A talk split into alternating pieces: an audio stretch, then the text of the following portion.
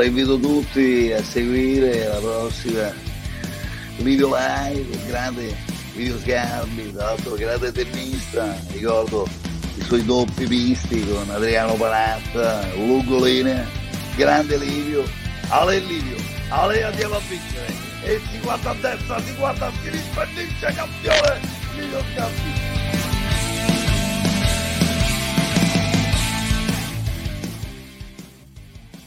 Eccoci, buonasera e bentornati a tutti al nostro consueto appuntamento delle lunedì sera, il nostro podcast Livio Live e in questa serata uh, speciale Covid. Torniamo ad occuparci ancora una volta di questa, di questa incredibile, davvero incredibile situazione in cui ci troviamo eh, tutti quanti, sempre con l'obiettivo di, di capire e di dare anche voce a quella um, a quella voce che normalmente non si ascolta e non si sente perché, ahimè, il nostro uh, mainstream parla a voce a senso unico in buona sostanza. Poiché sapete cosa, cosa ne pensi a riguardo, sto cercando di comprendere, oltre a quella che è l'informazione che ci viene fornita quotidianamente dai giornali, le radio e le televisioni anche da eh, persone autorevoli, nel loro, ognuna nel proprio ambito, che però la pensano diversamente da quello che ci viene proposto.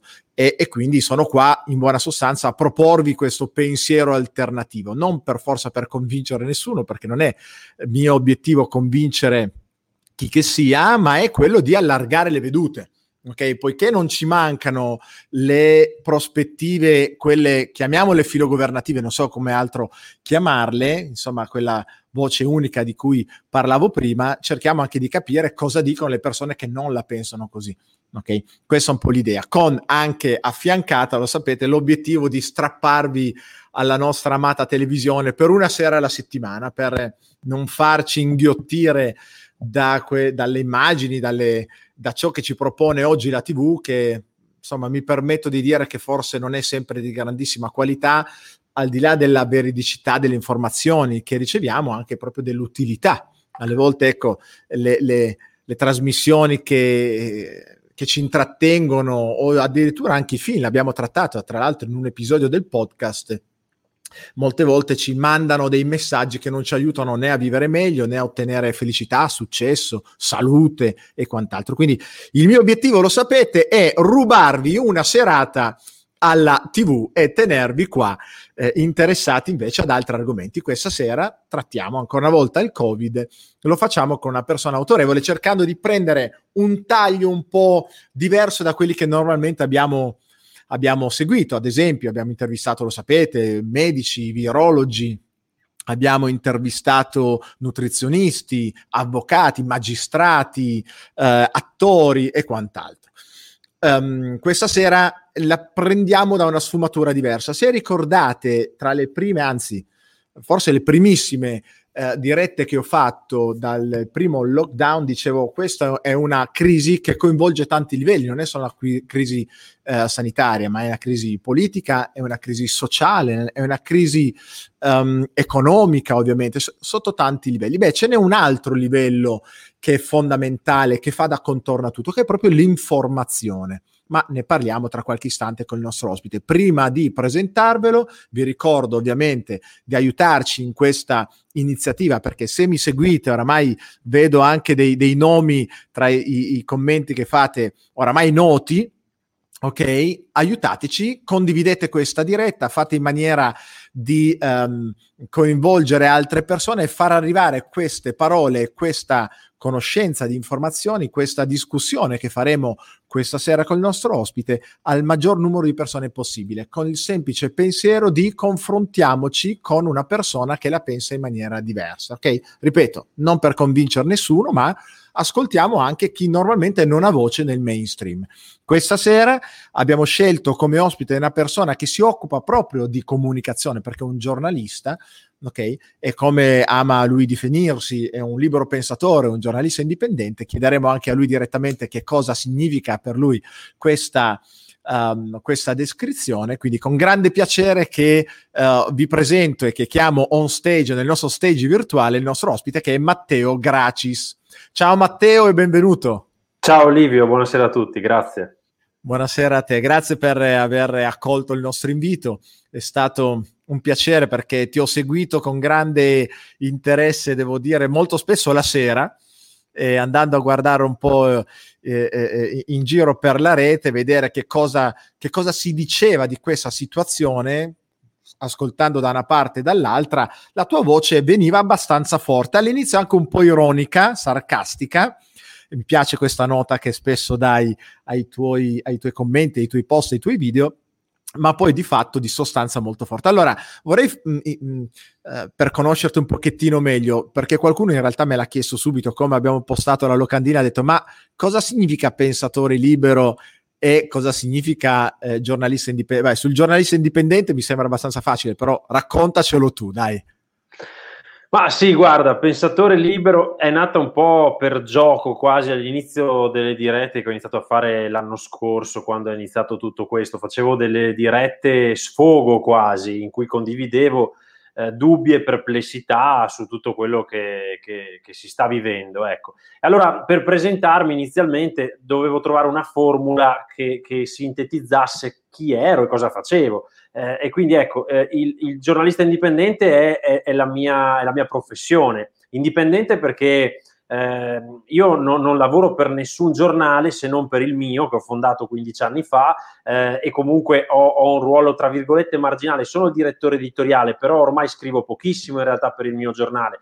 Eh, creo contenuti per i miei canali e scrivo di tanto in tanto per dei giornali o mh, mm, creo contenuti per dei canali che mi va a me quindi sono completamente libero e indipendente. Su, sulla questione del pensatore libero, eh, dovrebbe essere scontato il fatto che siamo tutti liberi pensatori, ma mi sembra che ultimamente non lo è più e allora mi piace sottolinearlo, proprio eventualmente anche per far, sol- far sorgere la domanda nelle persone di dire ma come mai si autodefinisce un pensatore libero? Perché io ritengo che sia fondamentale eh, riconquistare eh, eh, eh, quel ruolo in tutti noi, cioè di pensatori liberi. Eh, mm. Come dicevi benissimo nell'introduzione, eh, co- co- anche godendo del fatto di non essere d'accordo tra di noi. Questa è un po' la cosa che sta mancando in questo momento, c'è una, c'è una mancanza di senso critico eh, e di beneficio del dubbio che io sto cercando di instillare da mesi nelle persone, che secondo me è molto pericolosa, molto di più di qualsiasi pandemia o epidemia che ci sia. Ecco. Allora è un po' questo il mio, il mio input a riguardo. Ecco, cosa, cosa di tutta questa storia, cos'è che ti spaventa di più? Da pensatore libero, qual è, qual è la, l'aspetto critico di questa situazione che più ti fa pensare o più ti, ti tiene sveglio la notte?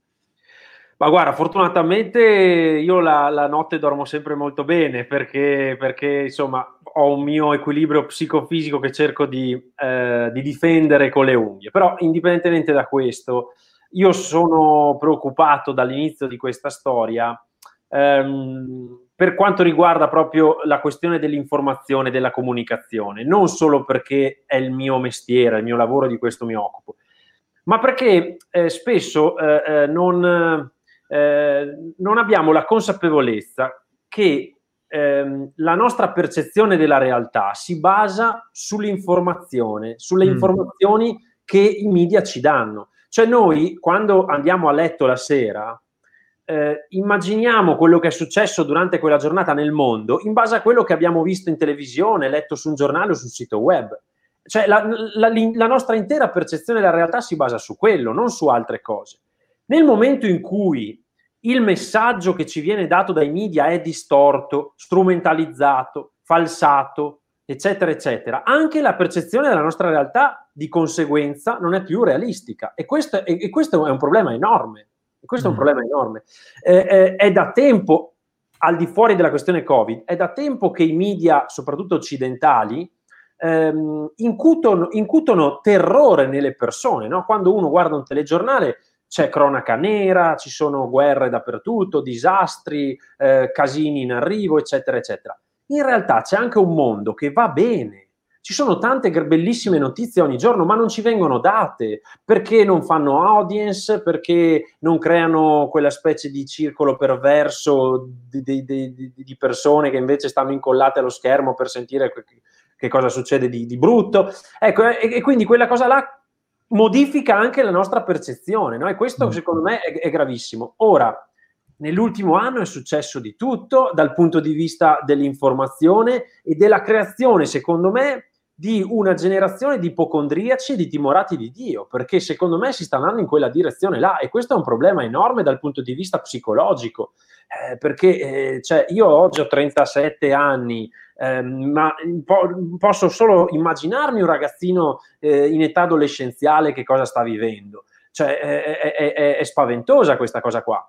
E poi c'è un unico canale, no? l'hai accennato tu prima, e questo, questo, non bene perché nel momento in cui c'è un unico, un'unica voce e nel momento in cui i mass media, eh, come, come, ormai eh, lo vediamo di giorno, sono diventati eh, l'ufficio stampa delle istituzioni, no? allora no, no, non va più bene perché per me il giornalismo dovrebbe da fare da controllore dei poteri forti, non essere controllato da essi. E, invece, e, invece, adesso sono diventati degli zerbini, questa cosa qua non, non va più bene. Ecco, è, è, vero che eh, io so la risposta, però anche giusto per eh, condividere. È vero che la maggior parte delle testate giornalistiche attualmente insomma, eh, eh, eh vive e vegete in Italia sono controllate politicamente, sono controllate da poteri economici forti, predefiniti. Sì, ma guarda, non c'è niente di particolarmente nascosto, non bisogna essere un premio Pulitzer per andare a cercare, è tutto alla luce del sole. Il più grande gruppo editoriale italiano è il gruppo Gedi, di cui fa parte la Repubblica, la Stampa, eh, Radio Capital e tantissimi altri gruppi, insomma, sottogruppi. Il gruppo Gedi, il cui presidente è John Elkan, Ok, ecco, John Elkan che contemporaneamente è presidente della Juventus, della Ferrari, eh, eh della FCA che adesso si è trasformata in un'altra... Ecco, la FCA ex Fiat che si è messa a produrre mascherine chirurgiche, le stesse che il Comitato Tecnico Scientifico un tot di mesi fa ha reso obbligatorie nelle scuole. Secondo un accordo poi col governo, la FCA produce milioni di mascherine al giorno. Cioè, è chiaro che probabilmente su quei giornali lì si vuole far passare un messaggio legato anche alla questione che le mascherine bisogna assolutamente mettersele, eccetera, eccetera, perché c'è un conflitto di interesse evidente. Quindi, eh, eh, ripeto, ognuno è libero, c'è Wikipedia, c'è Google, cerca gruppo Jedi e si vede tutti, tutti i vari collegamenti che ci sono. Un altro caso emblematico, perché se non c'è la politica ci sono le lobby e le grandi industrie. Il Corriere della Sera, che è il più grande quotidiano per diffusione in Italia. Io faccio sempre questo esempio che è emblematico. Il 5 giugno scorso, ovvero la giornata internazionale per l'ambiente, il Corriere della Sera si dipinge di verde, cioè cambia il colore della propria carta per fare un'edizione speciale,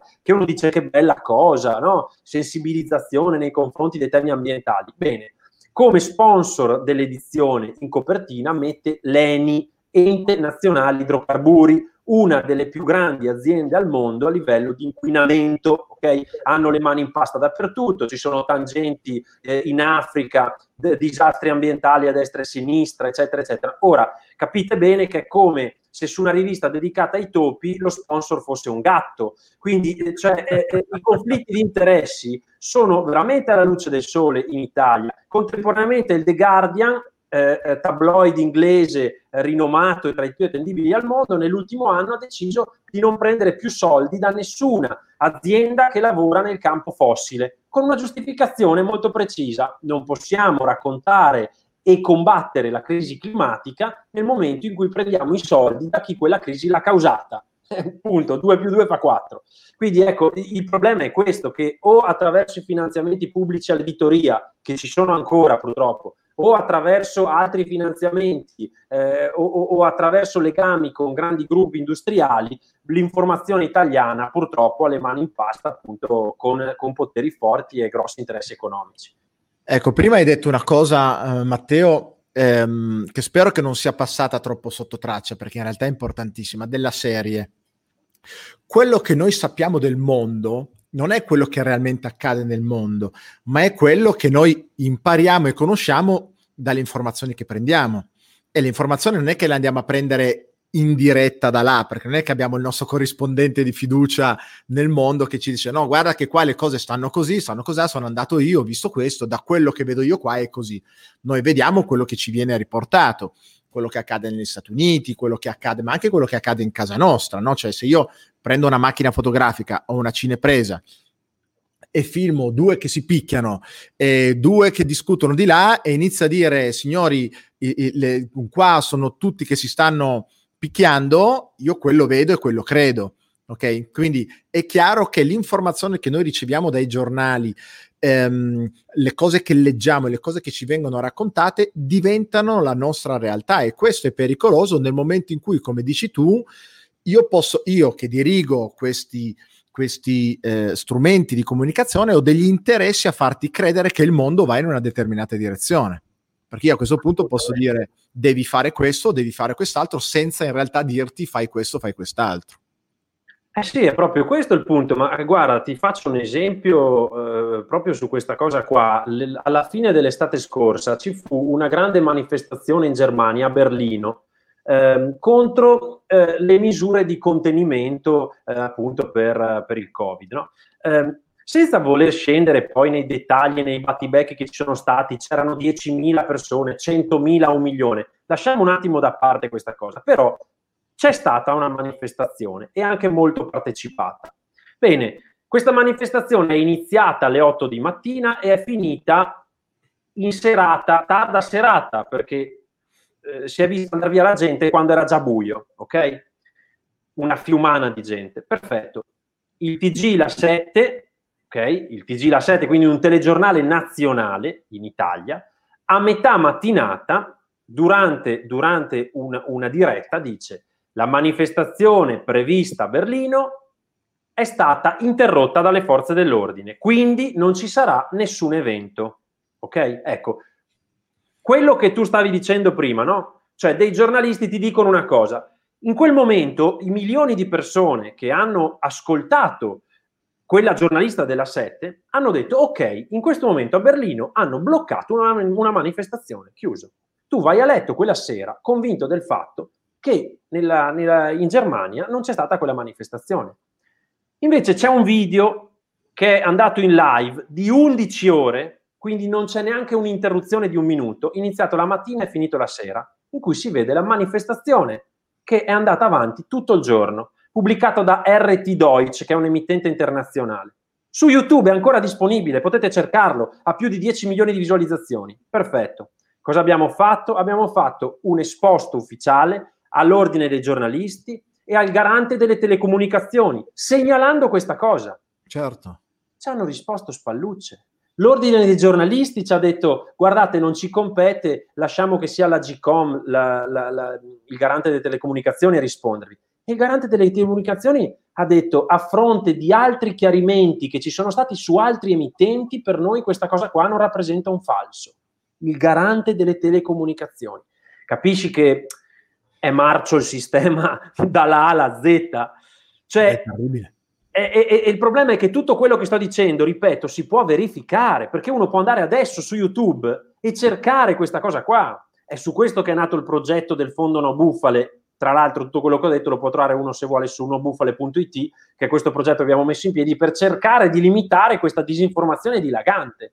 Perché è proprio sì. questo il discorso, no? di voler far passare un messaggio, e, e, però così non va bene. Ma hanno fa- cioè, io so questo, eh, ogni tanto leggo Butac, che è bufale tanto al chilo, che sì. ha, diciamo che ha un po' anche questo scopo, no? cioè andare a vedere le dovrebbe, cose che dovrebbe, dovrebbe, dovrebbe Alcune le ho lette, mi sembravano anche di buon senso, altre no. Mi sembra anche questo un po' filo governativo, cioè orientato a sbugiardare solo chi parla male o dice delle cose magari realmente non vere o su, sai, eh, borderline della verità, non verità non, non chiara quantomeno o non ehm, confermata ma non le altre cose, perché io non ho mai sentito nulla, ho guardato quel video, guardato, scusami, quel sito e non hanno mai detto nulla rispetto a quelle informazioni, così come hai accennato al TG La 7, sempre il TG La 7, sicuramente lo sai, ha trasmesso durante i, i, i, i casini praticamente al, al Campidoglio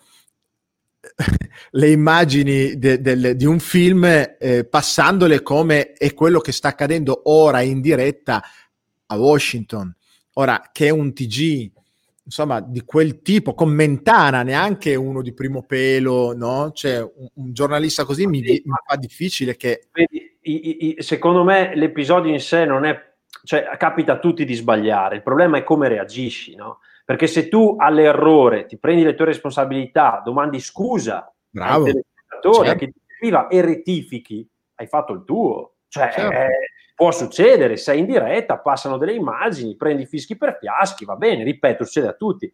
Il problema invece è la reazione. Qual è la reazione? Buttarla in cacciara, dire ah mi hanno fatto uno scherzo dalla redazione. Scherzo, se l'avessi fatto io mi avrebbero messo, mi avrebbero crocefisso per una roba del genere, capito? Diventavo il bufalaro numero uno d'Italia. Lo fa appunto il direttore Enrico Mentana ed è uno scherzetto. Peccato che il direttore Enrico Mentana viene seguito da decine di milioni di persone sul, sul, sul, sul TG La 7. Quindi è, è, anche questo discorso. Sì, hai citato Butak, ma co- come Butak altri siti simili eh, sono perfettamente allineati, è quello il problema.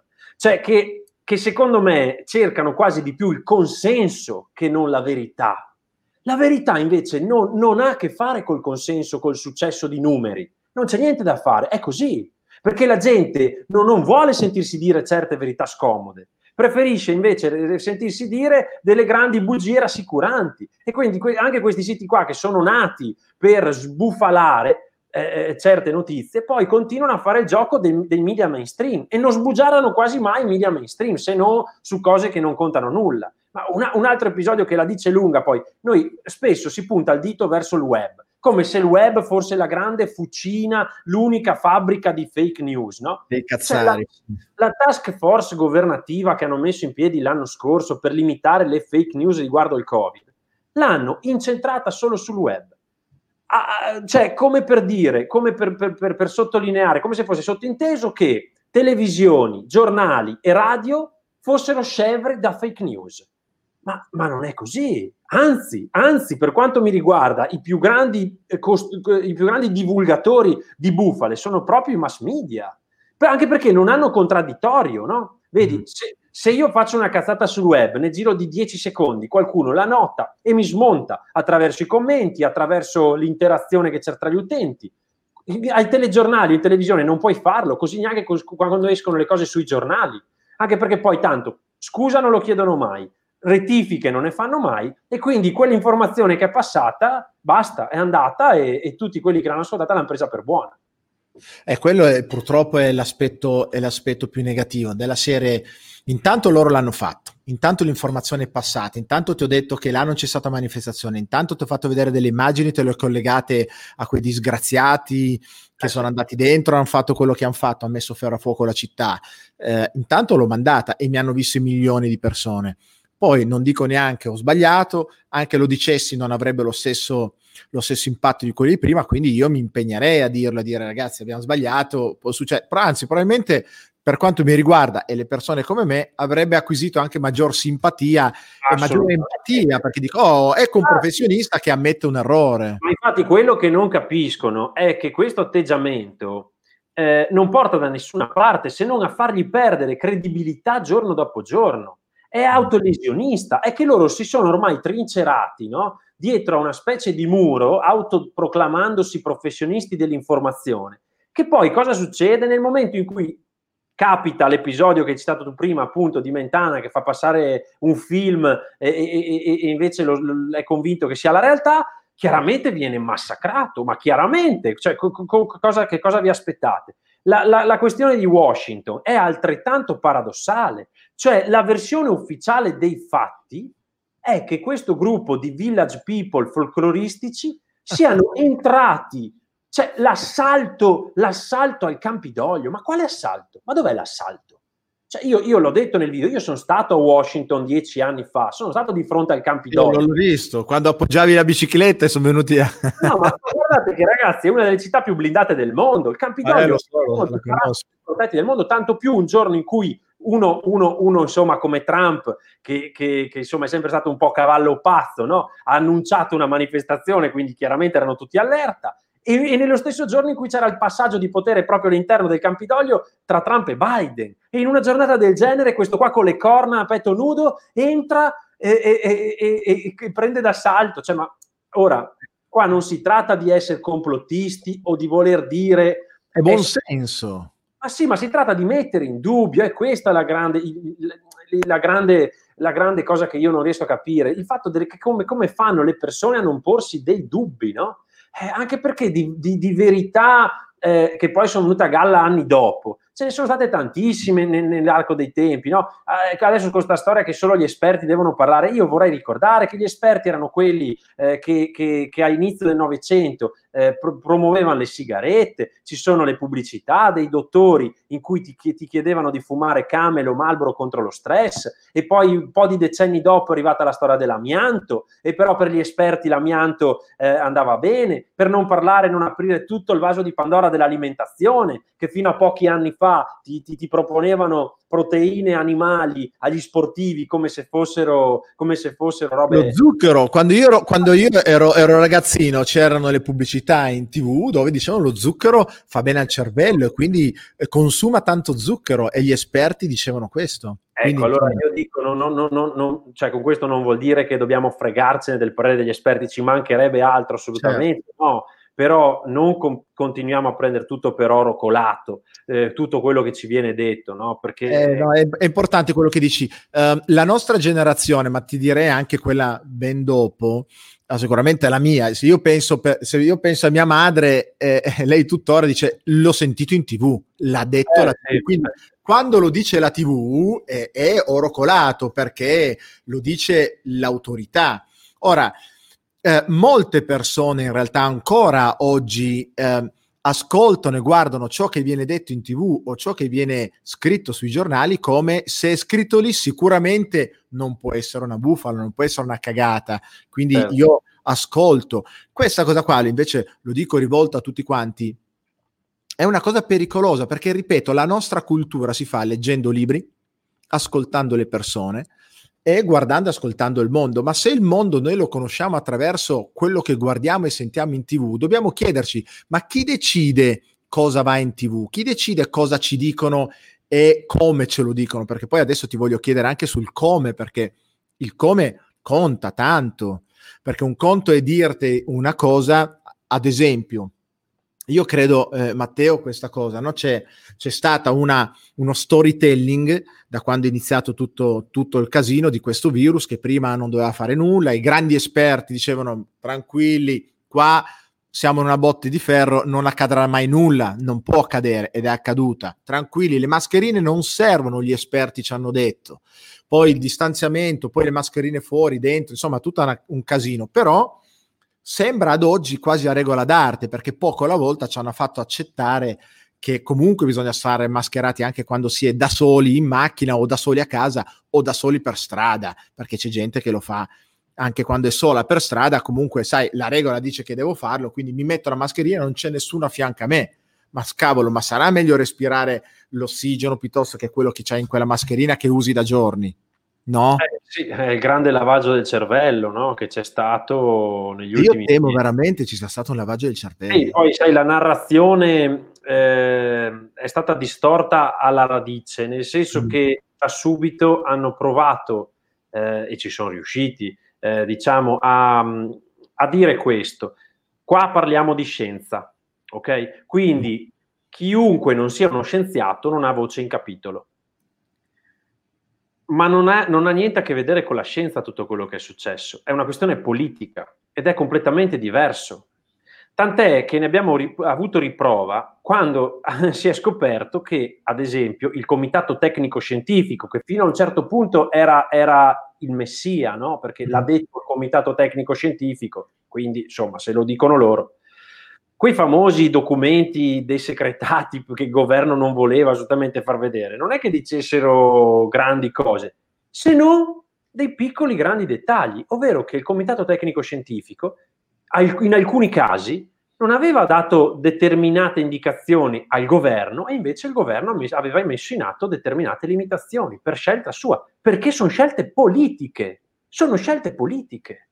E allora nel momento che sono scelte politiche è giusto che noi come cittadini eh, eh, ne parliamo, ne discutiamo e ci confrontiamo, senza, senza, che ci venga tappata la bocca dicendoci è scienza. Eh, anche perché l'abbiamo, l'abbiamo viste, in, lo stiamo vivendo in questo momento, ci sono delle restrizioni che, che non hanno nessun senso logico ed è, ed è questo di, che la gente si sta stufando. Non si sta stufando, secondo me, delle limitazioni fine a se stesse, perché se le limitazioni fossero logiche, sensate, motivate, eccetera, eccetera, la gente le accetterebbe di buon grado. Ma, eh, I ristoratori adesso che stanno aprendo hanno ragione di aprire. Perché per quale motivo non dovrebbero aprire quando contemporaneamente ci sono gli autogrill aperti, eh, quando ci sono i supermercati aperti, ci sono assembramenti nei mezzi pubblici, durante una conferenza stampa? Loro no, loro non possono, che invece potrebbero tenere le distanze di sicurezza. Così come tutto il mondo delle palestre. È allucinante, no? Le palestre. Le, pal- cioè, le, le palestre sono un luogo di salute. Anche qua, anche qua un'altra grande distorsione mai come, questa, mai come nell'anno passato ci è, sembrato che, di sentir parlare di salute no, in televisione. Non è vero, si è parlato di malattia, non di salute. Si è parlato di malattia. È possibile che da un anno che abbiamo a che fare con sta cosa non si, è, non si è ancora iniziato a parlare sui media nazionali di sistema immunitario, che è la cosa più importante di tutte quando hai a che fare con i virus. De, de, de, dell'attività sportiva, dell'alimentazione, di uno stile di vita sano. No, si parla solo e unicamente di vaccino come cura miracolosa, come la soluzione di tutti i mali. Non c'è nessuno che in televisione pubblica in Italia abbia ancora una volta parlato di sistema immunitario, che sarebbe il punto di partenza per cercare di risolvere le cose da qui in avanti. Certo. E eh, aggiungo, quando diciamo eh, parlare, di, parlare di malattia, parlare di morti, i numeri, i contagiati, no, i morti, non dobbiamo dimenticare, anzi dobbiamo fare molta attenzione a come ci sono state comunicate, no Matteo? Cioè si dice che un'immagine dica più di mille parole. Ecco, quali sono le immagini più forti? Lo chiedo anche a voi che ci state guardando e, e ascoltando. Quali sono le immagini più forti che ci ricordiamo di questa pandemia, oramai da un anno, perché è, è, un anno praticamente che siamo impantanati in questa cosa. Quali sono le immagini più significative che ricordiamo? sono, sono de- degli sprazzi, sono, ricorderemo le, le, le immagini dei, dei, medici tutti bardati no? all'interno degli ospedali, le bare che vengono trasportate con i camion militari, ricordiamo il, il, il, il, corridore sulla spiaggia con gli elicotteri, i droni che arrivano. Um, ricordiamo queste cose qua, sono immagini potentissime che rimarranno nella nostra mente per sempre e qualsiasi parola noi possiamo dire non eguaglierà mai l'impatto emotivo e psicologico che quelle immagini hanno avuto su di noi. E, e veramente purtroppo devo dire che potremmo parlare per ore, Matteo, e parleremo al cervello delle persone, ma le immagini dal cervello sono andate nel profondo del nostro inconscio. Quindi prima di arrivare là, smontare quelle immagini, di dirette così, io, te e tanti altri, ne dovremmo fare cioè, non so quante e non, e, e non ancora, e non basteranno, perché quelle immagini sono potentissime. Pensiamo alle immagini, tu cosa ne pensi tra l'altro? Cosa hai pensato quando hai visto le, le, le, le camionette eh, de, della polizia scortare i vaccini? Cioè, qual è il senso di scortare un furgone dei gelati che porta che porta dei vaccini. Qual è il senso? Davvero, qual è il senso? Cioè, manco fosse stato il, la camionetta di Fort Knox. Ma il senso è proprio quello che stai dicendo tu, il, il senso è quello di imprimere nella mente delle persone un determinato messaggio, no? Eh, che evidentemente non, non, equivale alla realtà, perché eh, è, è, quella è una messa in scena quel furgoncino lì che è partito, mi sembra, da Bruxelles, non ricordo dove sia partito, Corretto. ha viaggiato da solo fino alla frontiera italiana, senza nessun problema, insomma, anche perché in più conteneva delle, una scatola che sarebbe stata sul retro di un'automobile, su, di un'utilitaria, invece no, un furgone nero, all'arrivo di quel furgone l'autista aveva sulla mascherina, c'era una vigilessa che lo faceva passare su un senso unico, transennato, con la polizia tutta intorno, i mass media, è, è, è una vera e propria messa in scena, no? Perché dovevano far vedere in quel momento quanto importante fosse l'arrivo di questo vaccino, no? Eh, però dall'inizio di, di, della narrazione riguardo il Covid si è scelto, e, e, e qui è il governo che l'ha scelto, poi i media gli vanno dietro a ruota, ma si è scelto di incutere timore nelle persone pensando che quel timore avrebbe agevolato il senso di responsabilità. Cioè, noi vi scaturiamo, vi facciamo prendere paura in modo tale che voi eh, eh, accettate no, tutto quello che vi chiediamo di, di sacrificare. No? Ecco, ha funzionato secondo loro, insomma, ha funzionato sicuramente. Io penso che i danni collaterali alla lunga saranno enormi rispetto a quello che si, che si era pensato e che si era calcolato e adesso iniziamo a viverli i danni collaterali mm-hmm. con i suicidi, con le richieste d'aiuto parte, da parte degli studenti e degli psicologi, eh, con 400.000 aziende che hanno chiuso nel 2020, eccetera, eccetera, perché eh, non è finita. Però al di là di questo, loro non hanno puntato sulla responsabilizzazione dei cittadini, su dire guardate che dobbiamo affrontare una cosa ignota, no? perché non la conosciamo, cerchiamo di capire che cos'è, cerchiamo di venirci incontro, che secondo me in una democrazia come quella che ci vantiamo di, di essere, è, è, quello, è quello il sistema, no? E poi è inutile continuare a colpevolizzare i cittadini se non sono sufficientemente responsabili nel momento in cui tu eh, eh, costruisci quella responsabilità su delle balle e su delle montature. Non si può, è un gioco che non funziona.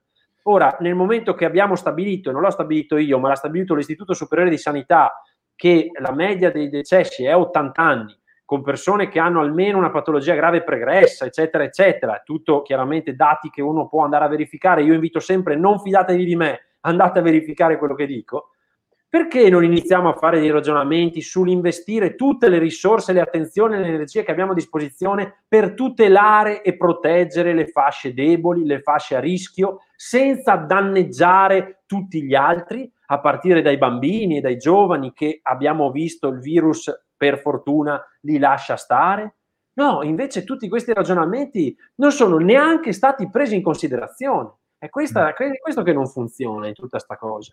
Eh sì, ma e, e, e, la domanda è spontanea, cioè perché? Cioè vuoi che siano veramente tutti imbecilli? No, ovviamente quelli sono molto più furbi di noi, cioè le cose le sanno e hanno a disposizione tutte le informazioni che noi non hanno. Ecco, la cosa che penso è, oh, magari sanno delle cose che noi non sappiamo e non ce le dicono per paura di spaventare. L'ho anche pensato questo, della serie. Eh, sì, ma, così. Eh, no, ma infatti è, que- è quello che poi mi rovina il pensiero, perché io dico, se io governassi avessi delle informazioni non preoccupanti, terribili, certo. e, e, e, queste manderebbero in panico tutto il paese, dico non le do, ma non prenderei queste misure, non farei così perché è sciocco e poi comunque ti sto comunque terrorizzando dall'altra parte, quindi non credo che sia quella la questione, ma sarebbe l'unica giustificazione plausibile che potrei dare loro, ma è, è difficile da sostenere.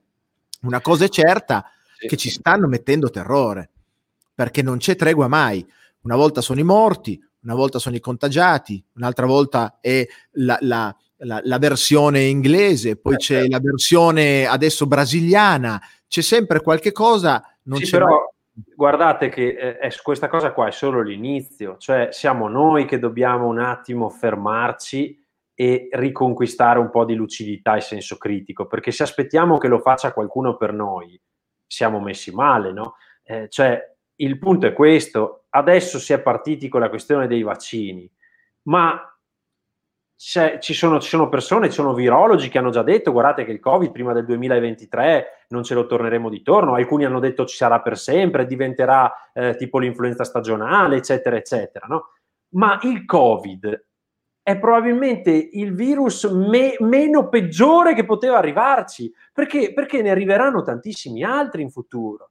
Quindi spetta a noi decidere come vivere la nostra vita, se vogliamo viverla dentro una bolla di cristallo, in attesa sempre del nuovo vaccino da iniettarci ogni tot di mesi perché poi l'immunità scade e non si sa se questa immunità c'è o non c'è e avanti così. Cioè, dec- dec- siamo noi che dobbiamo a un certo punto eh, diventare nuovamente padroni del nostro destino. Probabilmente tu questi messaggi li sai veicolare molto meglio di me, eh, vista la professione che fai, no? E, e, però, però, secondo me è, è, è, è, proprio una questione di consapevolezza personale, di dire signori va bene, ok, decido di convivere con un virus, so che ci sono dei pericoli, no? Ma eh, io, io è, mo- è, tutta la vita che viaggio e ogni volta prima di partire per un paese avevo gli amici, i conoscenti, i parenti che mi, dico, mi dicevano ma non hai paura? Cazzo, ma io, ma io, ho paura di morire sul divano guardando la TV, ho paura della quotidianità, ho paura di queste cose, non posso aver paura di viaggiare. Se poi mi succede qualcosa viaggiando o vivendo, Eh vabbè, è la vita, signori. Cioè, noi dobbiamo, dobbiamo, dobbiamo riappropriarci di questi concetti, riaccettare il fatto che la malattia e la morte fanno parte della vita, fanno parte della vita. Persone di 104 anni che vengono portate come testimonia perché si sono fatte il vaccino e dicono eh, sono scampata alla, alla, alla, alla spagnola, sono scampata a questa. Cazzo, c'hai 104 anni. Io metto la firma, ma non per 104 anni, ma la metto la firma per 80. Cioè, è anche su queste cose qua che dovremmo, secondo me, iniziare a lavorare un po', perché le persone dovrebbero ri- riappropriarsi di questi concetti, secondo me, per quello probabilmente che io la sera poi vado, vado, a dormire tranquillo, non perché sono cinico o perché me ne sbatto, sono il primo a dire dobbiamo tutelare le fasce a rischio, le fasce deboli, però cerco di rimanere concentrato sul fatto che guardate che nella vita, nel mondo, ci sono sempre stati problemi, non è che improvvisamente 2020 eh, l'anno peggiore della storia dell'umanità, no, eh, cioè... Viene, guarda, Matteo, mi viene in mente, io sono sempre stato, dico ahimè adesso perché non, cambierei idea volentieri, anzi ho cambiato idea volentieri, sono sempre stato un fan di Beppe Grillo. Okay. Io lo adoravo come comico, soprattutto negli anni 2000 anni 90 con i suoi spettacoli irriverenti dove in realtà faceva una come dire, una, una, una denuncia molto forte dei poteri forti, eh, il signoraggio piuttosto che l'energia, il tronchetto dalla felicità, tutte queste cose qua. Io lo adoravo. E mi ricordo un passaggio di un suo spettacolo tra i diversi che, che, che, che vidi, dove lui diceva eh, perché oramai qui nessuno più vuole morire ma poi hai cent'anni che cazzo qualcuno deve pur morire invece noi vaccini no? Aveva, io ridevo ma dicevo cazzo ha ragione cioè non è che possiamo vivere tutti in eterno a parte che la nostra economia non potrebbe permetterselo però il concetto è bisogna comunque pensare che prima o dopo bisogna morire. Allora, so che è cinico questo discorso, ma lo faccio dire a Grillo, l'ha detto Grillo, io ci ridevo sopra amaramente perché di fatto è è così. Però il fatto di, di, pensare che la vita prevede anche la morte ed è giusto, non è che uno dice, vabbè, ah vieni qua, sono qua che ti aspetto. No, è certo, però non dobbiamo neanche dimenticare, questo è un passaggio importante, che non è che per paura di morire io rinuncio a vivere. Uh, io, tu l'hai visto lo spot di Tornatore? Non ancora, me l'hanno segnalato. Lo, lo, vuoi vedere? Lo vuoi vedere? Guardiamolo, guardiamolo insieme. Dai, guarda, allora aspetta che ce l'ho perché lo faccio vedere, lo faccio vedere anche gli altri, perché è, ovviamente lui è un grande professionista. Il, il oh, oh, no, non è questo, non è questo. Aspetta che fermo, non è questo qua. Allora, aspetta, eccolo qui. Allora, perché lui ovviamente è un bravissimo regista, è un bravo, eh, un bravo professionista e quindi è, è, è fantastico questo video, però...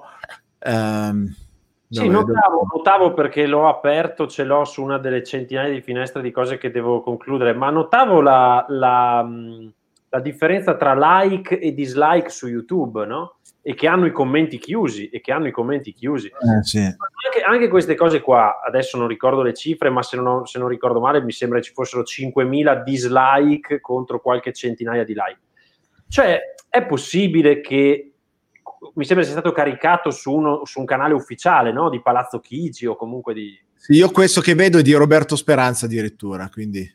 Ok, eh, no, no, io, io l'avevo visto ah, cioè ufficiale. Su, su Palazzo Chigi. È possibile che non tengano conto anche un po' veramente della volontà popolare, no? È, è questa cosa qua. A me, a me, io ho l'impressione che, che, i politici in questo momento siano completamente distaccati dalla realtà, viaggiano su una specie di, eh, di astronave, no? Che va per gli affari suoi e, e, e, non si rendano conto di tutte le categorie che stanno patendo la fame, di, di tutte le persone che non ne possono più, che, che, che hanno bisogno di lavorare perché eh, oltre ad avergli tolto il lavoro gli hanno tolto la dignità e questa è la cosa peggiore. No? Ora anche questo spot qua che adesso vedremo insieme, che sono sicuro sarà bellissimo perché appunto Tornatore è un grandissimo regista, Eh, però se 5.000 persone mettono un dislike e qualche centinaia mettono un like, ci sarà un motivo. La cosa sono tutti quanti Novax? Non credo. Io non sono un Novax, io sono semplicemente per ragionare sul fatto che un vaccino è un farmaco e come farmaco tale eventualmente va utilizzato con responsabilità e consapevolezza, non come se fosse acqua fresca. È questo semplicemente che stanno dicendo le persone, senza essere Novax. Certo, ma sì, ma non è il concetto dell'essere Vax o Novax è ovvio che ha a che vedere con, con, con il vivere, cioè sul serio non possiamo smettere di vivere e guardate che sembra, sembra esagerato, ma non lo è. Nel momento in cui tu non puoi abbracciare una persona, non gli puoi sorridere, non puoi camminare per strada liberamente, non puoi andare a trovare un amico solo una volta, una... poi con, anche lì, con quale criterio decidi che puoi farlo una volta ma non due? No. puoi farlo dentro la regione ma non fuori, puoi farlo se ci sono sei persone ma non... Di- cioè qual è, qual è la scienza che c'è dietro? Il, il comitato tecnico scientifico che avrà suggerito loro queste cose, sulla base di cosa ha scelto e deciso queste cose qua? Io veramente faccio difficoltà a comprendere ed è quello che mi indigna eh certo. quella, è quella la cosa che, che veramente mi, mi, mi, indigna, perché dico non capisco, allora dovresti andare lì e spiegarmelo, ma spiegarmelo con cose ragionevoli, comprensibili. Eh perché, sì, mi... perché non è che mi stai dicendo, eh, guarda, tanto a te non cambia niente, cioè mi stai, mi stai cambiando lo stile di vita, eh, cioè no, mi, mi stai modificando eh, le mie abitudini in maniera, in maniera importante, quindi, quindi devi perlomeno spiegarmi il perché, perlomeno devi darmi una spiegazione convincente, altrimenti c'è cioè, tanti saluti. Io è da tempo che lo dico, ormai la disobbedienza civile per quanto mi riguarda sta iniziando a diventare una delle, delle ultime possibilità, perché se non ascoltano le proteste, eh, quelle che hanno messo in piazza le varie categorie, no? in maniera civile, senza violenza, senza nessun tipo di disobbedienza, non le hanno ascoltati. Allora che, che, a quel punto là che cosa resta? Prima della rivoluzione violenta, cosa che nessuno di noi vuole, che nessuno di noi si augura, c'è la disobbedienza civile, quella che stanno facendo i ristoratori e che faranno sicuramente anche altre categorie, perché a questo punto qua, ripeto, eh, non, non, non, ci lasciano altra scelta evidentemente. Eh certo, eh certo. Guarda, no, no, no, evito di farlo vedere perché mm, non vorrei neanche, come dire, promuoverlo o proporlo, però fa vedere due, una, una figlia che va dal, dal, dal, dall'anziana e la abbraccia attraverso un, un, un so, dai, solo un pezzo, via, e l'abbraccia attraverso un, un, un mega nylon, no? Non so se, aspetta, eh, vediamo qua.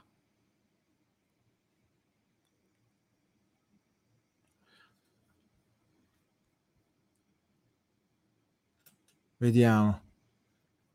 No, non si sente il volume, eccolo qua. Non ci speravo più. Dobbiamo in forma. Sì, dai, me la cavo. E tu? Cosa hai deciso? Hai riflettuto? Non lo so. Non lo so più. Vabbè. E fa vedere questa donna che abbraccia, cioè abbracciare accarezzare attraverso un già hai la maschera, attraverso un io capisco il concetto di tutelo l'anziano che ma la verità è che questa cosa qua noi la facciamo tra di noi, anzi evitiamo proprio di abbracciarci, evitiamo di stare vicino, eh, evitiamo, evitiamo il contatto fisico che non dimentichiamo, che è un aspetto fondamentale della vita di ognuno di noi, il contatto. E, e, e stiamo, stiamo lontani, non possiamo andare a un cinema, non possiamo andare fuori a passeggiare, dobbiamo stare a casa dopo le 10 di sera. Cioè, il concetto è evitare che i ragazzi, ma tanto l'hanno fatto. E oltretutto, io penso anche a questa cosa qua, Matteo. Um, eh, il, il, Napoli che ha vinto la Coppa Italia, uh, il, il, um, il, funerale di Maradona, piuttosto che uh, tanti momenti di aggregazione che chiaramente sono stati anche fortemente criticati, così che a regola avrebbero dovuto spargere migliaia di morti, eh, no, eh, paesi come la Svezia e altri che non hanno praticato il nostro lockdown, anzi c'è uno studio, ben più di uno, che dimostra che il lockdown, le misure così restrittive, non hanno assolutamente portato, vedi anche eh, Argentina o Brasile, insomma altri posti così che no, dove non ha portato benefici, ma l'Italia, l'Italia che è stata tra le più no, forti, non ha portato quei benefici. Cioè, a questo punto siamo stati a casa il Natale, prima, così, cioè, mi aspetto contagi a zero. Invece no, mi sembra abbastanza evidente che c'è una correlazione non eh, causale come loro si aspettavano. Quindi non funziona questa cosa qua, o, o forse proprio non c'entra niente. Ma guarda, le anomalie sono tantissime in tutta questa storia. Io sto preparando da un po' di tempo, sarà pronto spero per fine mese, eh, un, un, video che riassume varie cose, si chiama Analisi dei fatti, eh, prendendo solo fonti ufficiali, perché eh, trovo anche abbastanza curioso che i media in tutto questo non abbiano mai messo insieme tutte le tessere dal puzzle dall'inizio di questa storia e le abbiano mostrate no, per quello che sono. Eh, eh, ormai escono delle notizie che, a cui non facciamo neanche più attenzione. Eh,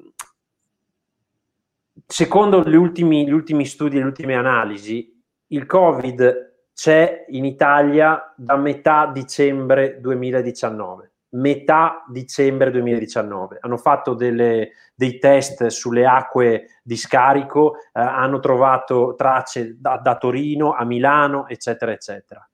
Ora, le prime restrizioni sono a marzo.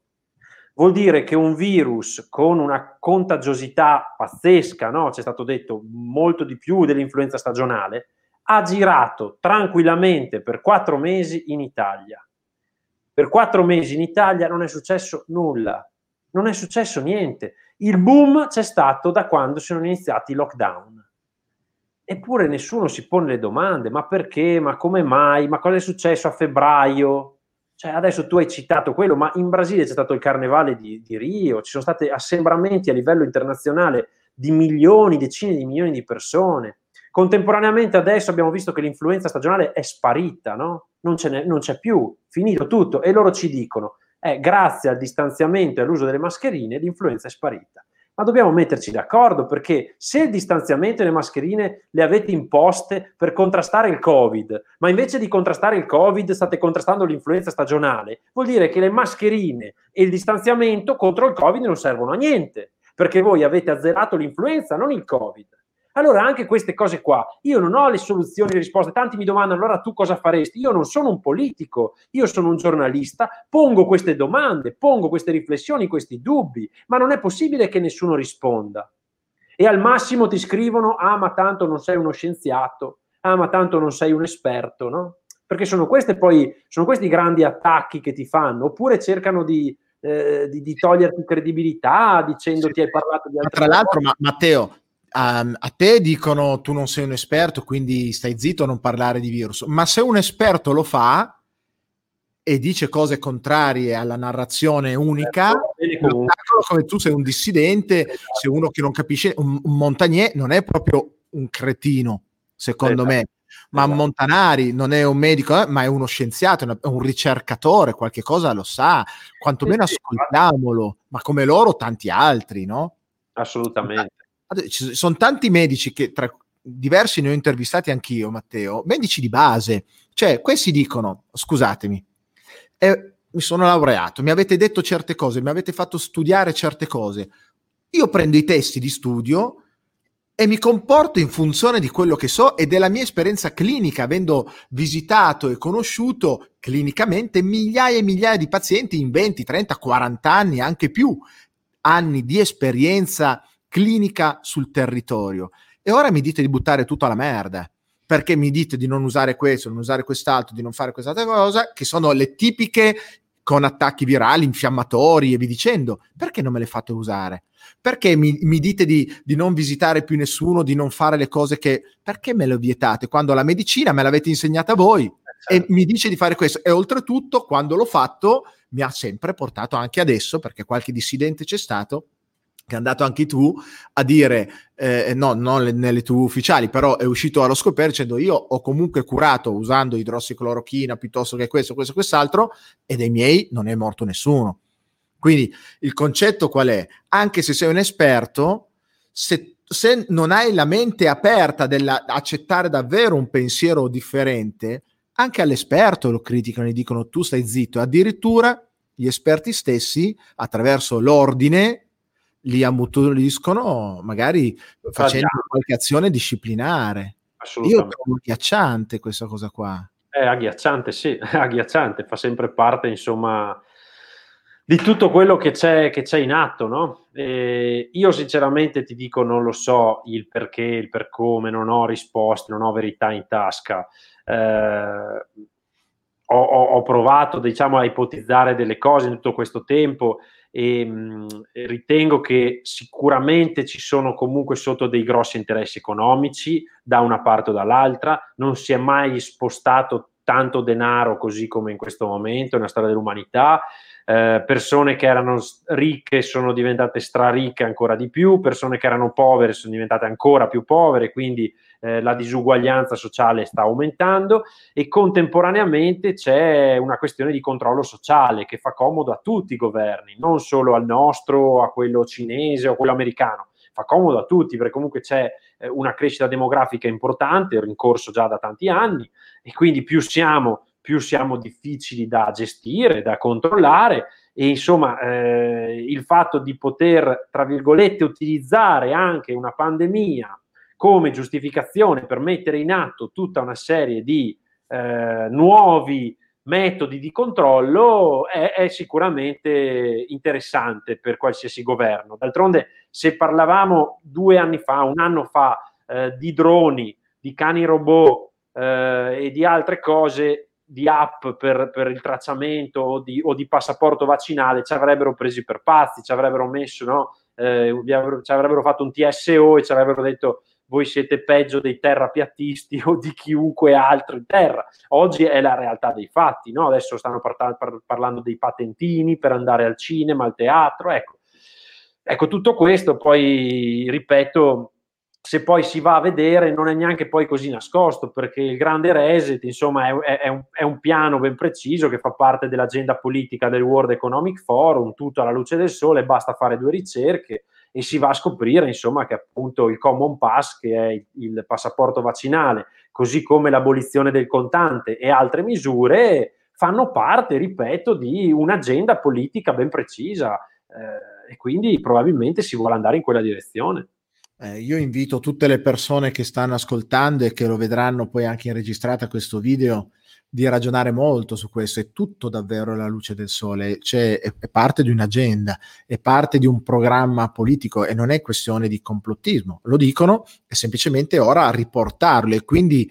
Ecco, la parte complottista, se vogliamo chiamarla così, è collegare quelle cose a quello che sta accadendo adesso. Ma d'altronde, come, come fai a non farlo? Avete detto che volete andare lì? state andando lì parlando di vaccino, parlando di, di, di, di, un virus eh, che ci sta uccidendo tutti, ma poi io faccio i conti e dico non ci sta uccidendo tutti. Eppure Beh, stiamo prendendo misure di quel tipo. Guardate che il passaporto vaccinale non lo avrebbe accettato nessuno un anno fa.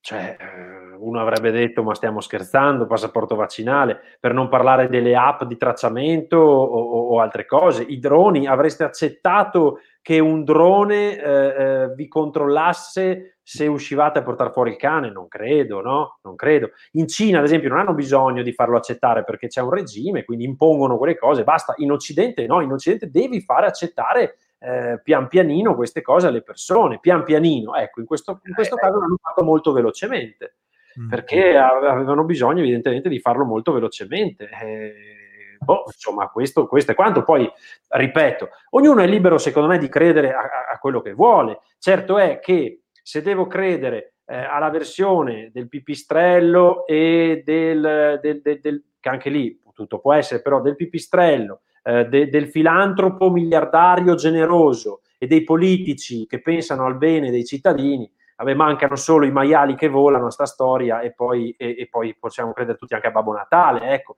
cioè trovo abbastanza ingenuo credere di più alla versione ufficiale dei fatti che non a queste ipotesi. Eh, dopo, ripeto, ognuno è giusto che, che, che, crede, che, crede, in quello che vuole. Secondo me cambia anche poco alla fine no, della, de, della, della, questione. Nel momento che si è anche individuata la cosa, ok? Sappiamo magari i motivi o ipotizziamo i motivi, però non cambia di molto, cambia che loro stanno andando in una direzione, bisogna capire noi cosa vogliamo fare eh, se decidiamo di resistere a questa cosa, se decidiamo di sottostare, se accettiamo che, che, ci vengano limitate le libertà fondamentali in nome di una fittizia sicurezza, dobbiamo decidere queste cose qua, è questo che dobbiamo decidere. Io credo che ad esempio non tutti, neanche nei nostri palazzi del potere a Roma, siano consapevoli eh, di cosa sta succedendo. Io credo che in tantissimi siano in buona fede, cioè credo che siano lì, si siano trovati in questa situazione più grande di loro e che, e che cerchino di, di, tappare i buchi facendo meno casino possibile, ma evidentemente sono mh, impreparati, hanno le mani legate, perché poi io non credo che abbiamo molta sovranità eh, e quindi credo che gli ordini arrivano molto più da Berlino e, e, e da Parigi no? che non da Roma. Eh, e, quindi, e, quindi, ecco, non so chi sappia bene come stanno le cose. Mi viene, mi viene però in mente una cosa.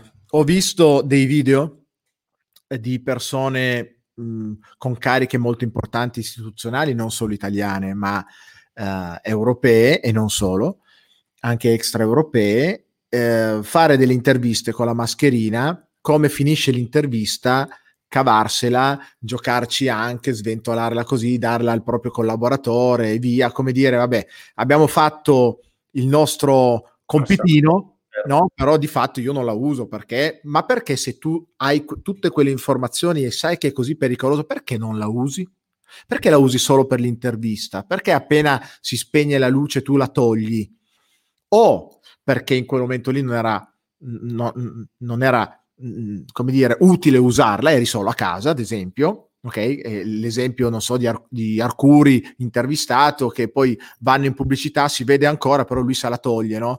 sarà solo a casa e lo capisco, ma io mi chiedo ma perché cazzo l'hai tenuta? Ma veramente, se tu tieni la mascherina solo per farmi vedere che usi la mascherina se sei solo in casa, una mente lucida dice ma tu sei un imbecille, sei solo in casa, parla che ti si veda, cazzo, mi devi insegnare a usare la mascherina mettendotela durante un'intervista che sei solo a casa. Secondo me non so chi è il tuo il tuo come dire, responsa- il tuo casalino della situazione che si occupa della tua comunicazione, ma è un, è un imbecille da, a casa mia perché a casa stai senza mascherina. Però in altri casi dove sono in studio, dove sono in una conferenza e vi dicendo che la usano, poi dopo se la tolgono e sono in, in tanti lì dentro, è perché perché lo sai che non serve, perché lo sai che non è quello che fa la differenza. Poi me lo devi fare vedere, allora la indossi. Quindi dico via, lo sapete, lo sapete, quindi c'è comunque una volontà, secondo me, a voler portare avanti questa cosa, per quanto la buona fede o per quanto siate spinti da qualche potere ancora più forte, ma io mi chiedo, cazzo, ma la sera poi vi addormentate con voi stessi, la dignità eh, da qualche... Eh, ma guarda che lì, lì parliamo ah. di, di, pelo sullo stomaco bello alto, insomma, eh, fa parte del gioco, è sempre stato così. Io ho lavorato per tre anni e mezzo come assistente alla comunicazione di un deputato.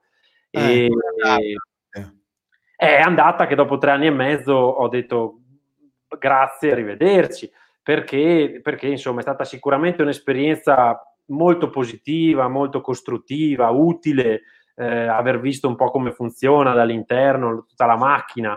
Eh, poi ho avuto anche la fortuna di lavorare di fianco a una persona eh, particolarmente onesta, uno staccanovista, eh, eccetera, eccetera, che oggi tra l'altro è, è, è ministro, ai tempi era deputato, oggi è ministro. Però eh, al di là de, de, de, del, mio rapporto con lui, eh, che, che, è sempre stato ottimo, ho visto come funzionano le cose dall'interno. Ti posso dire che eh, se, se, non c'hai un po' eh, quella, quel, quel, pelo sullo stomaco di, di, cui ti parlavo prima no, no, non riesci a, ad avere a che fare con quel mondo. Pensa che io, eh, quando mi capitava di andare a Roma per, per, per, fare delle cose con lui, chiaramente si lavorava là all'interno dei palazzi di Montecitorio, eh, i, i, gruppi parlamentari, eccetera, e, e quando io uscivo la sera, sentivo l'impellente bisogno di andare a farmi una doccia e non perché fossi sporco, perché avessi sudato particolarmente, ma mi sentivo una patina sulla pelle, perché bene o male tutto il giorno avevo avuto a che fare con determinate persone, determinati meccanismi che non riuscivo a, a, ad accettare, capito? E quindi ho detto, vabbè, signori, se questa, se questa è la storia,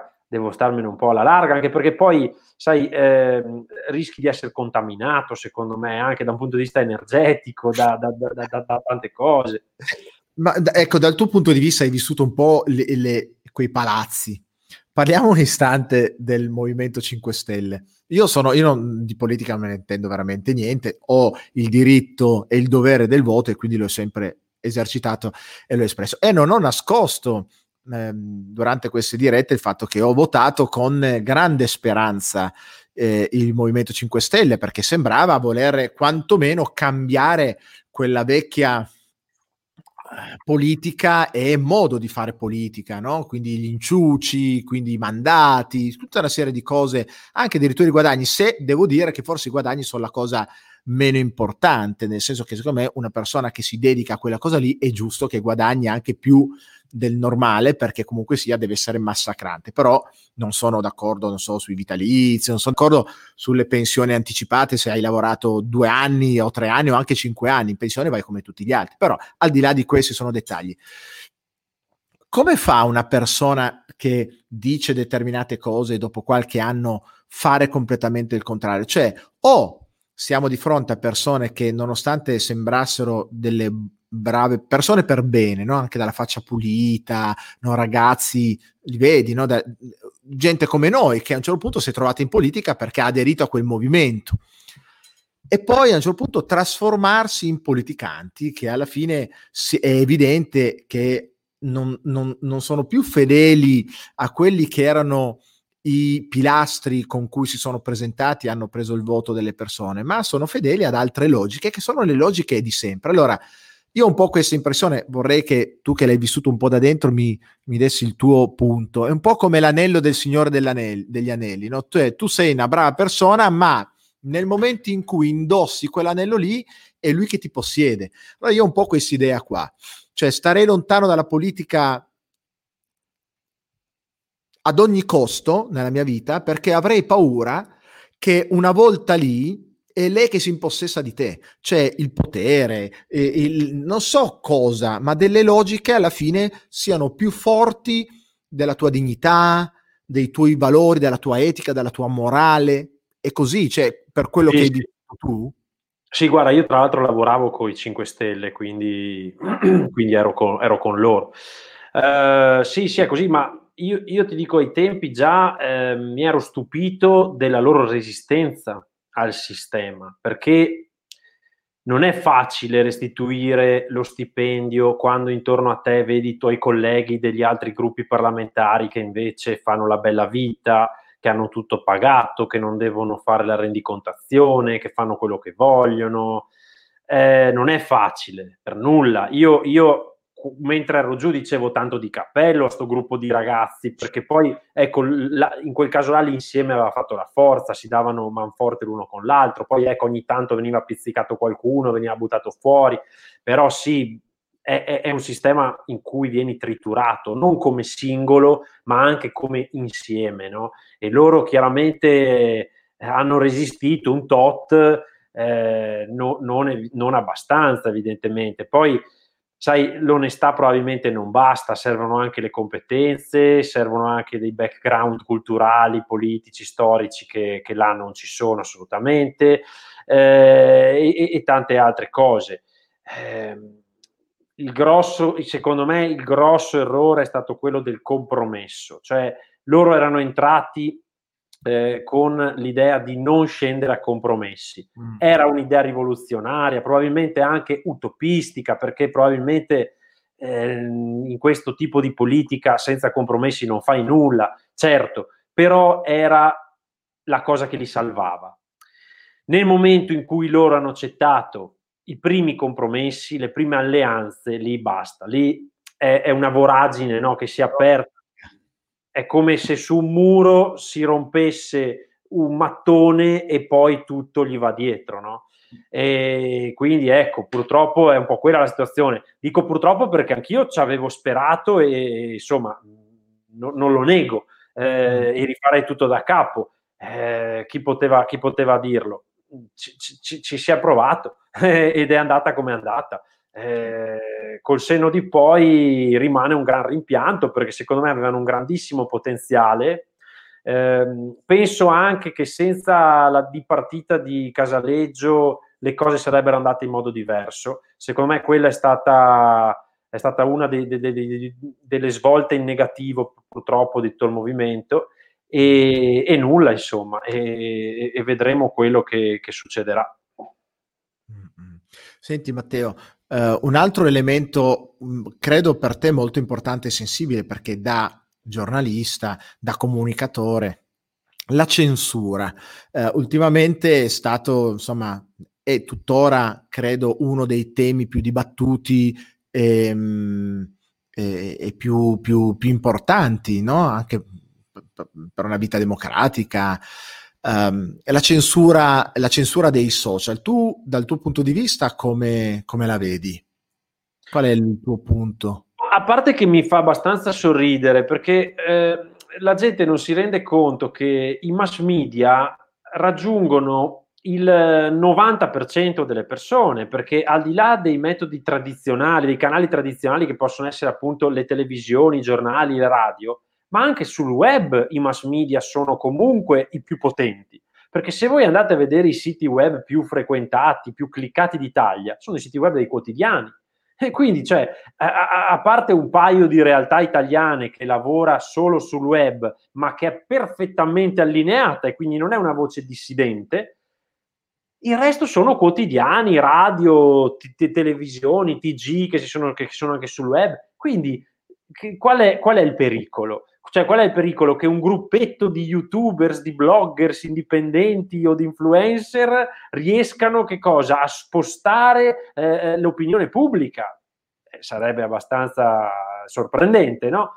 Mm. Ciò nonostante, dedicano tutte queste attenzioni, queste task force, eh, queste cose per cercare di limitare queste voci libere che dovrebbero costituire il grande problema dell'informazione in Italia. Ma se siamo oltre il quarantesimo posto nella classifica sulla libertà di stampa del mondo, no, non è per, per, per quei, quei, blog o quegli youtuber, eh, ma è per i giornali eh, ne, che abbiamo, eh, che, che, che, non, non, che, non, riusciamo a, ad avere un'informazione all'altezza di, di una democrazia occidentale. E quindi, quindi la censura non porta a nulla poi, perché un messaggio censurato acquisisce doppio valore, acquisisce do- doppia rilevanza. Io ogni tanto provo a confrontarmi anche con qualche collega, amico giornalista che lavora nel mainstream, perché ne ho diversi, e, e, e anche con loro provo, provo, a spiegargli e dirgli: ma, ma, ma, vi rendete conto che nel momento che censura- censurate un video lo vedono 10 persone di più, per, solo per il fatto che è stato censurato e la gente è curiosa. È un po' come col proibizionismo, no? una cosa che è proibita, tutti la vogliono. Eh, cioè sono meccanismi arcaici che non funzionano più e quindi che dovremmo iniziare a, a, non, utilizzare, a non utilizzare più. Ecco, qui, così la eh, penso la censura. Certo, è, è, il, è, il, potere che un uomo, perché ho, io personalmente ho delle idee abbastanza um, strutturate rispetto a questa cosa, perché in queste settimane ci ho ci ho pensato tanto e mi sono fatto una mia idea. Tu cosa ne pensi del fatto che persone come Zuckerberg o insomma eh, Twitter o, o, altri social decidano di oscurare un presidente, il presidente degli Stati Uniti, in questo caso Trump o altri, altri come lui, che insomma dicono e dicono quello che dicono. Poi qualcuno eh, anzi magari avrà inneggiato e eh, spinto le persone a, a, una protesta forse un po' più eccessiva rispetto a quello che avrebbe voluto o dovuto, ma di fatto è stato censurato insomma una delle persone più potenti del mondo e lo ha scelto un privato sì, sì, ma è di una gravità inaudita, ma a me non me ne frega niente quello che ha detto Trump o che ha detto qualcun altro. E io non sono mai stato filo Trump, lo dico e lo sottolineo perché bisogna sempre precisare le cose. Eh, non, non, non mi capacito neanche di come uno come Trump sia diventato il presidente degli Stati Uniti d'America così come Biden, eh? cioè non so neanche come si faccia a, a, a, cadere in queste guerre tra poveri e schierarsi pro o contro questi personaggi qua che Dio ce ne scampi liberi. Però indipendentemente da questo, è allucinante che una società privata abbia il potere di zittire un presidente. È, è, è, è, spaventoso, perché nel momento in cui noi riconosciamo una gerarchia, no? in cui lo Stato è al posto più alto, perché siamo noi che l'abbiamo riconosciuta questa gerarchia, no? tutto il resto viene, viene dopo, viene sotto. E invece no, questi qua hanno addirittura il diritto di mettere a tacere un presidente che è stato eletto, che ci piaccia o no, che ci piaccia o no, non mi interessa niente, no? Ma eh, non, non, è, è, allucinante, ma così come è allucinante che uno, uno, come Julian Assange venga arrestato e perseguitato per aver svelato delle verità scomode dei governi e contemporaneamente un Zuckerberg che è stato beccato con le mani nella marmellata a vendere le informazioni private ad agenzie eh, eh, di statistica che poi se le utilizzavano per questioni politiche, venga eletto magari persona dell'anno o magari veda le azioni dell'azienda schizzare alle stelle, un eroe dei tempi moderni. Cioè è un mondo sottosopra, no? Da questo punto di vista. Eh, cioè... Sottosopra è preoccupante perché io mi chiedo, eh, penso ai film, ai film un po' eh, avanti degli anni passati che rappresentavano un futuro tendenzialmente governato dalla grande multinazionale, la persona ricchissima che corrompe e pro- pro- praticamente controlla i governi, no? Perché la verità è che se tu oggi sei miliardario così, hai tutto, hai la comunicazione, eh, penso a, a, Bill Gates, io non, non lo conosco, Bill Gates, Uh, l'ho sempre pensato un, un, uno in gamba, perché per fare quello che ha fatto sicuramente è in gamba, è avanti, sarà anche un nerd, però un nerd 5.0 perché ha creato una cosa incredibile. Um, però penso a lui e dico, può avere la comunicazione in mano, ha, uh, se vuole, il sistema bancario o comunque sia così tanti soldi da poter decidere, ha le farmaceutiche dalla sua, anche perché sovvenziona eh, un organismo a livello mondiale che decide determinate politiche standard sulla salute, sulle, sulle terapie, come l'Organizzazione Mondiale eh, della Salute. Cioè, quando una persona si arricchisce così tanto, sta sopra ai governi, perché i governi vanno e, vanno e vengono, lui no e lui con il denaro può sovvenzionare e poter dire delle cose, tant'è che come si spiega che un privato che non ha nessuna laurea, nessun titolo, possa decidere o influenzare così tanto le politiche vaccinali mondiali, non solo di vaccinazione, ma qualsiasi cosa lui decida di, vol- di voler fare? Io lo trovo molto pericoloso. E se da una parte c'è la, la parte imprenditoriale di me, io sono un imprenditore eh, a, insieme all'essere un mental coach, dice se la piattaforma è mia, se io sono Zuckerberg e dico la piattaforma è mia, e io se voglio ti oscuro, se voglio ti do parola, se no ti chiudo, no? Perché d'altronde è mia, ti ho fatto firmare quando, perché sicuramente quando tu mi hai detto accetto, accetto, accetto, chissà che cazzo c'era scritto lì, sicuramente si certo. è è riservato il diritto di poter accendere e spegnere gli interruttori di chiunque certo. e quindi lo do per scontato e dico vabbè la piattaforma è tua. Ed è sacrosanto che tu da imprenditore decida di. Benissimo. Ma in funzione di cosa? Perché la verità è che tu stai silenziando una persona che magari ha investito anche del denaro sulla tua piattaforma per avere quel seguito e adesso tu quel seguito glielo togli. In funzione di cosa tu decidi di tenerlo o no alle persone, ovviamente su tuoi interessi mh, etici o, o, monetari di turno, ok? Però la questione è un dibattito importante, ancora aperto, che andrebbe assolutamente ascoltato da tutti, pro o contro, perché qui non ha a che vedere col vaccino, signori, lo dico anche a chi prima faceva la battuta che insomma i soliti ignoti o i soliti idioti che commentano in maniera superficiale semplicemente per tra virgolette rovinare la festa ehm, guardate che questa cosa è un problema per tutti. Discutere su queste cose qua, sulla libertà di parola, sulla libertà di espressione, di incontrare le persone, è una cosa importante per tutti, perché domani potreste essere, esserci voi lì che la pensate in maniera diversa, vi viene fatto un torto, volete farlo sapere a tutti e se lì vi oscurano e nessuno lo sa che vi stanno facendo un grande torto, come la mettiamo? E che di solito noi ci muoviamo quando le cose toccano noi, quando siamo noi dall'altra parte, quando siamo noi quelli che veniamo vessati, che veniamo no? e, e, e danneggiati. Ma se non siamo danneggiati, chi se ne frega, cioè va bene uguale, dai, ti hanno oscurato perché hai inneggiato A, perché hai... Ma siamo sicuri che una persona, un privato, possa e debba avere questo potere? Sì, se è sua, ma se lui è un editore. Allora attenti, io penso questo, poi tu sei un tecnico, nel senso un giornalista, possiedi una testata, quindi eh, eh, eh, ne sai sicuramente più di me, magari mi chiarisci un po' il punto adesso, però io dico, se tu uh, mi oscuri significa che ti fai garante della veridicità e della, della, dell'importanza dei messaggi che io nella tua piattaforma diffondo, perché se tu non li ritieni etici o non li ritieni giusti, mi oscuri, quindi significa che tu decidi per me.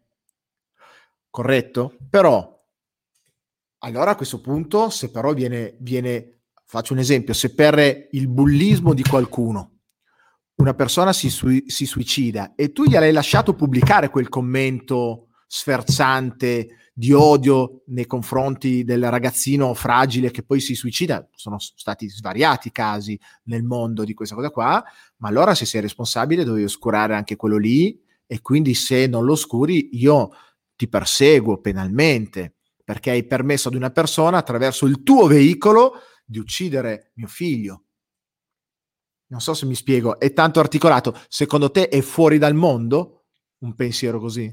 No, allora il discorso è questo, che nel momento in cui eh, una piattaforma si basa come i social moderni eh, sull'interazione eh, delle persone, i contenuti dei social vengono creati da noi, no?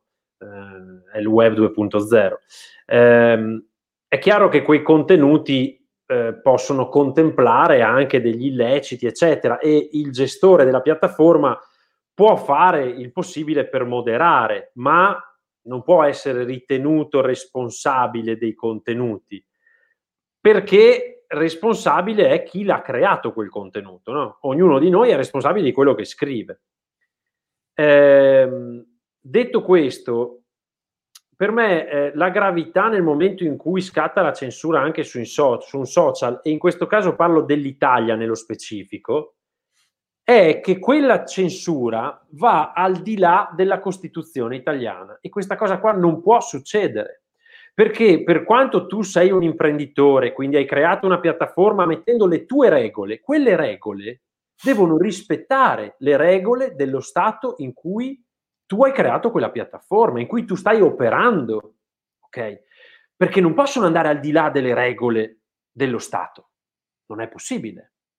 Allora, se in Italia esiste un articolo della Costituzione, l'articolo 21, che ci garantisce il diritto alla parola e pensiero con qualsiasi mezzo di diffusione, quel, quel diritto è intoccabile ed eventualmente può essere solo lo Stato italiano a metterlo in discussione mettendo mani alla Costituzione.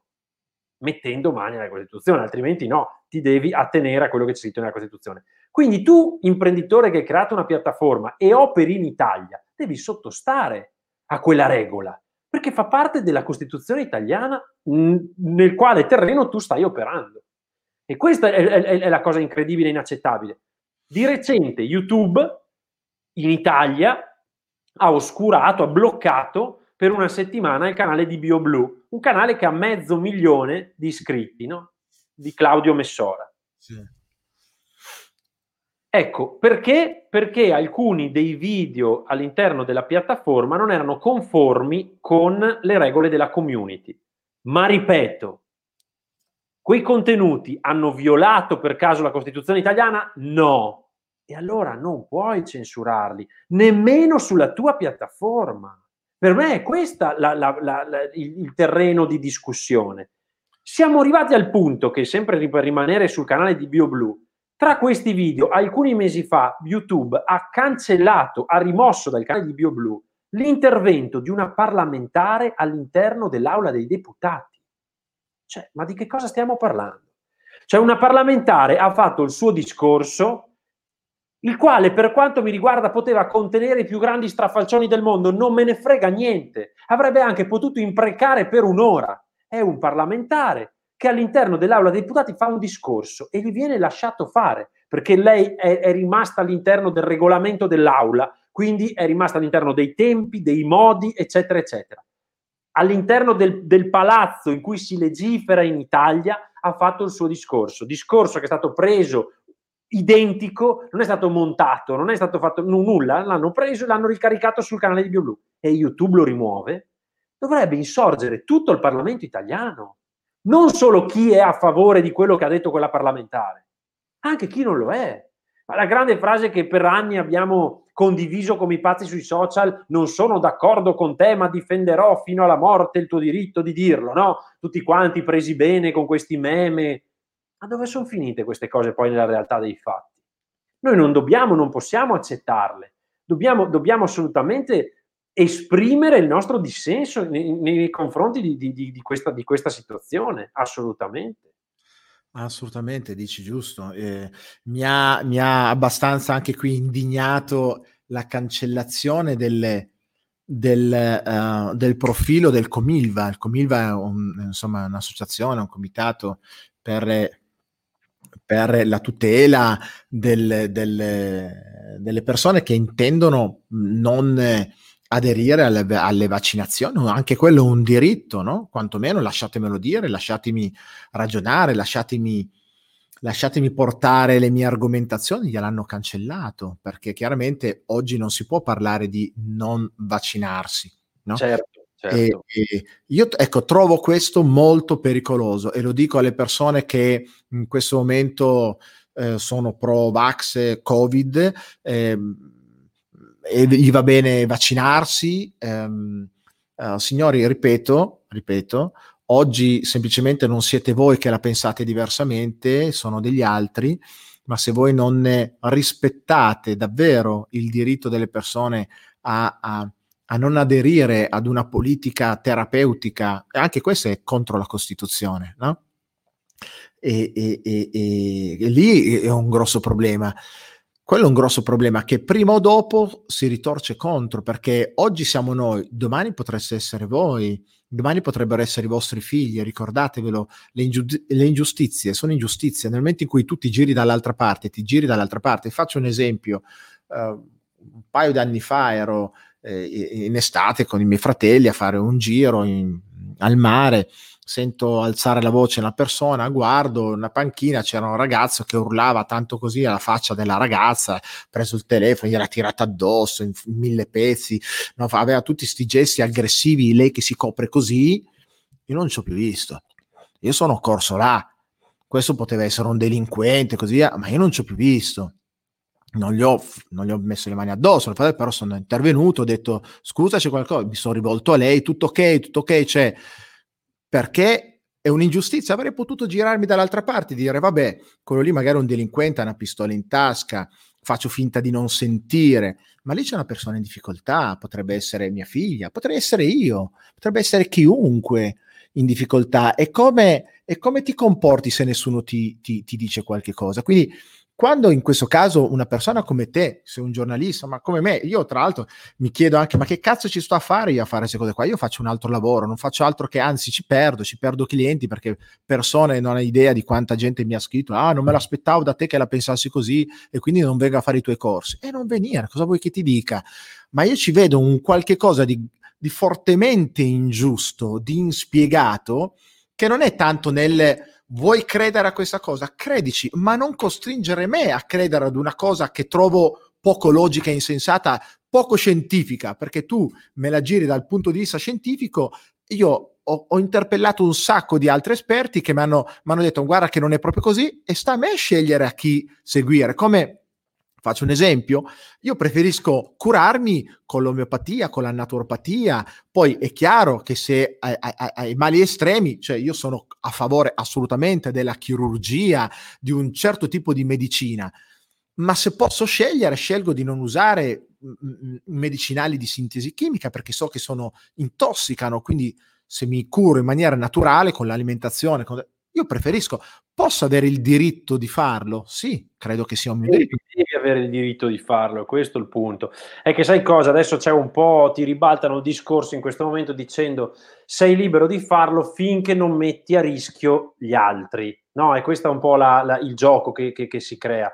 Però allora a queste persone io vorrei mettere una pulce nell'orecchio, visto che ultimamente girano le battute nel dire ok, chi non vuole vaccinarsi eh, per il Covid, poi nel caso in cui si ammali eh, rifiuta, eh, deve rifiutare le, le, le cure, no? non deve occupare un posto d'ospedale. Allora, il primo punto è questo, finché io pago le tasse, le cure mi sono garantite. Chiude, tappatevi la bocca che il discorso è finito. Proprio è finito alla, alla base, in partenza, perché eh, il sistema nazionale sanitario si basa sulle tasse che paghiamo. Quindi, indipendentemente da quello che io decido di fare o non fare, nel momento in cui pago le tasse mi sono garantite le cure. Se però volete buttarla sul piano filosofico della faccenda, facciamolo pure. A me sta anche bene. Però contemporaneamente, allo stesso modo, tutti quelli che si cibano in maniera sbagliata, tutti quelli che fumano un pacchetto di sigarette al giorno, quelli che bevono troppo alcol, quelli che vanno veloce in macchina, tutti quelli che fanno una vita malsana e per questo siamo,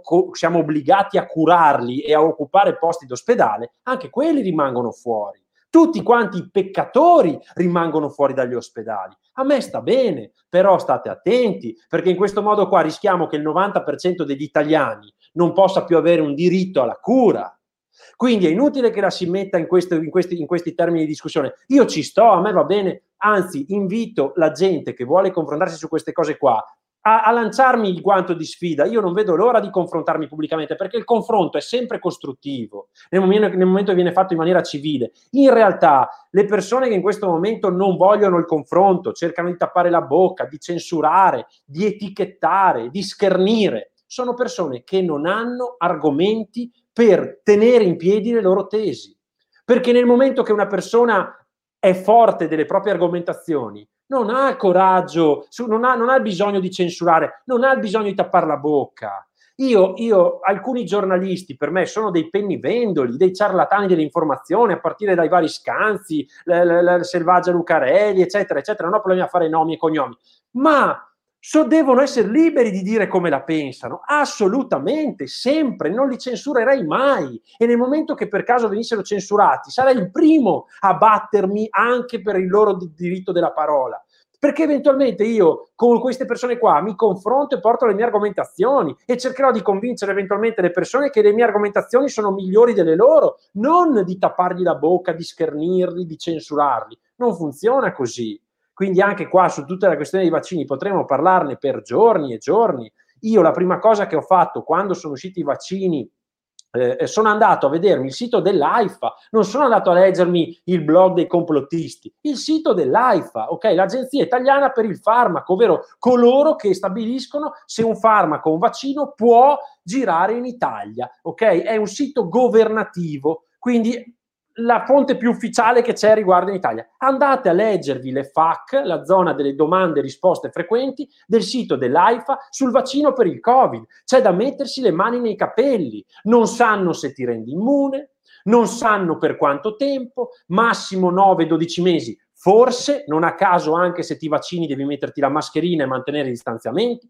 Non sai se a quel punto puoi comunque essere uno che la trasmette o meno fai la prima dose, ma scatta, scatta la, la, la, il fatto che, che, inizia a funzionare secondo loro dalla seconda, quindi ti fai due dosi nel giro di un mese e mezzo, finite le due dosi dopo nove mesi devi ritornare da capo, nel frattempo sappiamo che è un virus che muta, quindi probabilmente quel vaccino non va più bene, dovremmo farne un altro, nel frattempo chiaramente è consigliato l'antinfluenzale, perché se ti fai quello per il Covid vuoi non farti l'antinfluenzale, e avanti così. E alla fine di tutte queste cose c'è scritto che oltre a non sapere se ti dà immunità, oltre a non sapere se sei a quel punto comunque contagioso, oltre a non sapere eh, eh, quanto durerà l'ipotetica immunità, non sanno nemmeno se può provocare danni a lungo termine.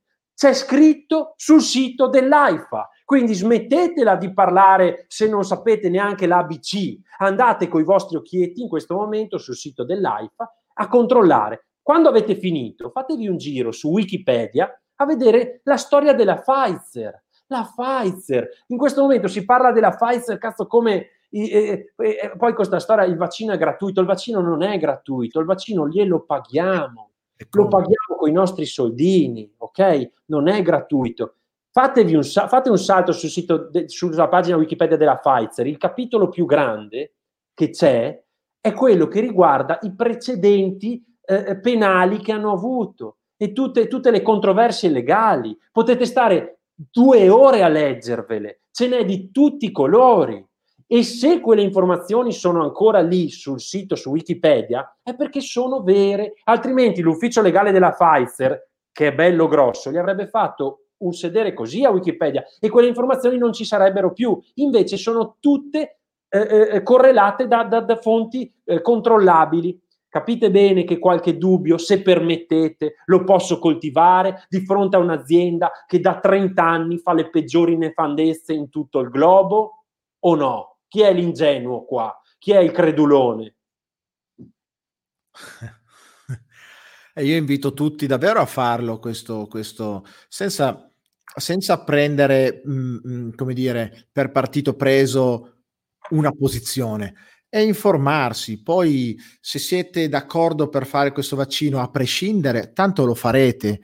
Uh, se non siete d'accordo a prescindere, lo farete. Però anche a chi non è d'accordo a prescindere, fatelo un giro per ragionare, per capire queste cose qua, per capire che è legittimo che ci sia qualcuno che un dubbio solo fa e che ovviamente è lì che non sa cosa decidere. Poi legge e, e, e i morti ci sono, le, le, e non sappiamo, attenti, questi sono quelli immediati, perché quando, quando una persona ha delle reazioni avverse, anche gravi e tragiche, eh, nell'arco di qualche giorno, sono immediate quelle lì, ma sappiamo che cosa può eh, portare a distanza di sei mesi, a distanza di un anno, di cinque anni, lo sappiamo? No, perché ovviamente non c'è stato il tempo per farlo.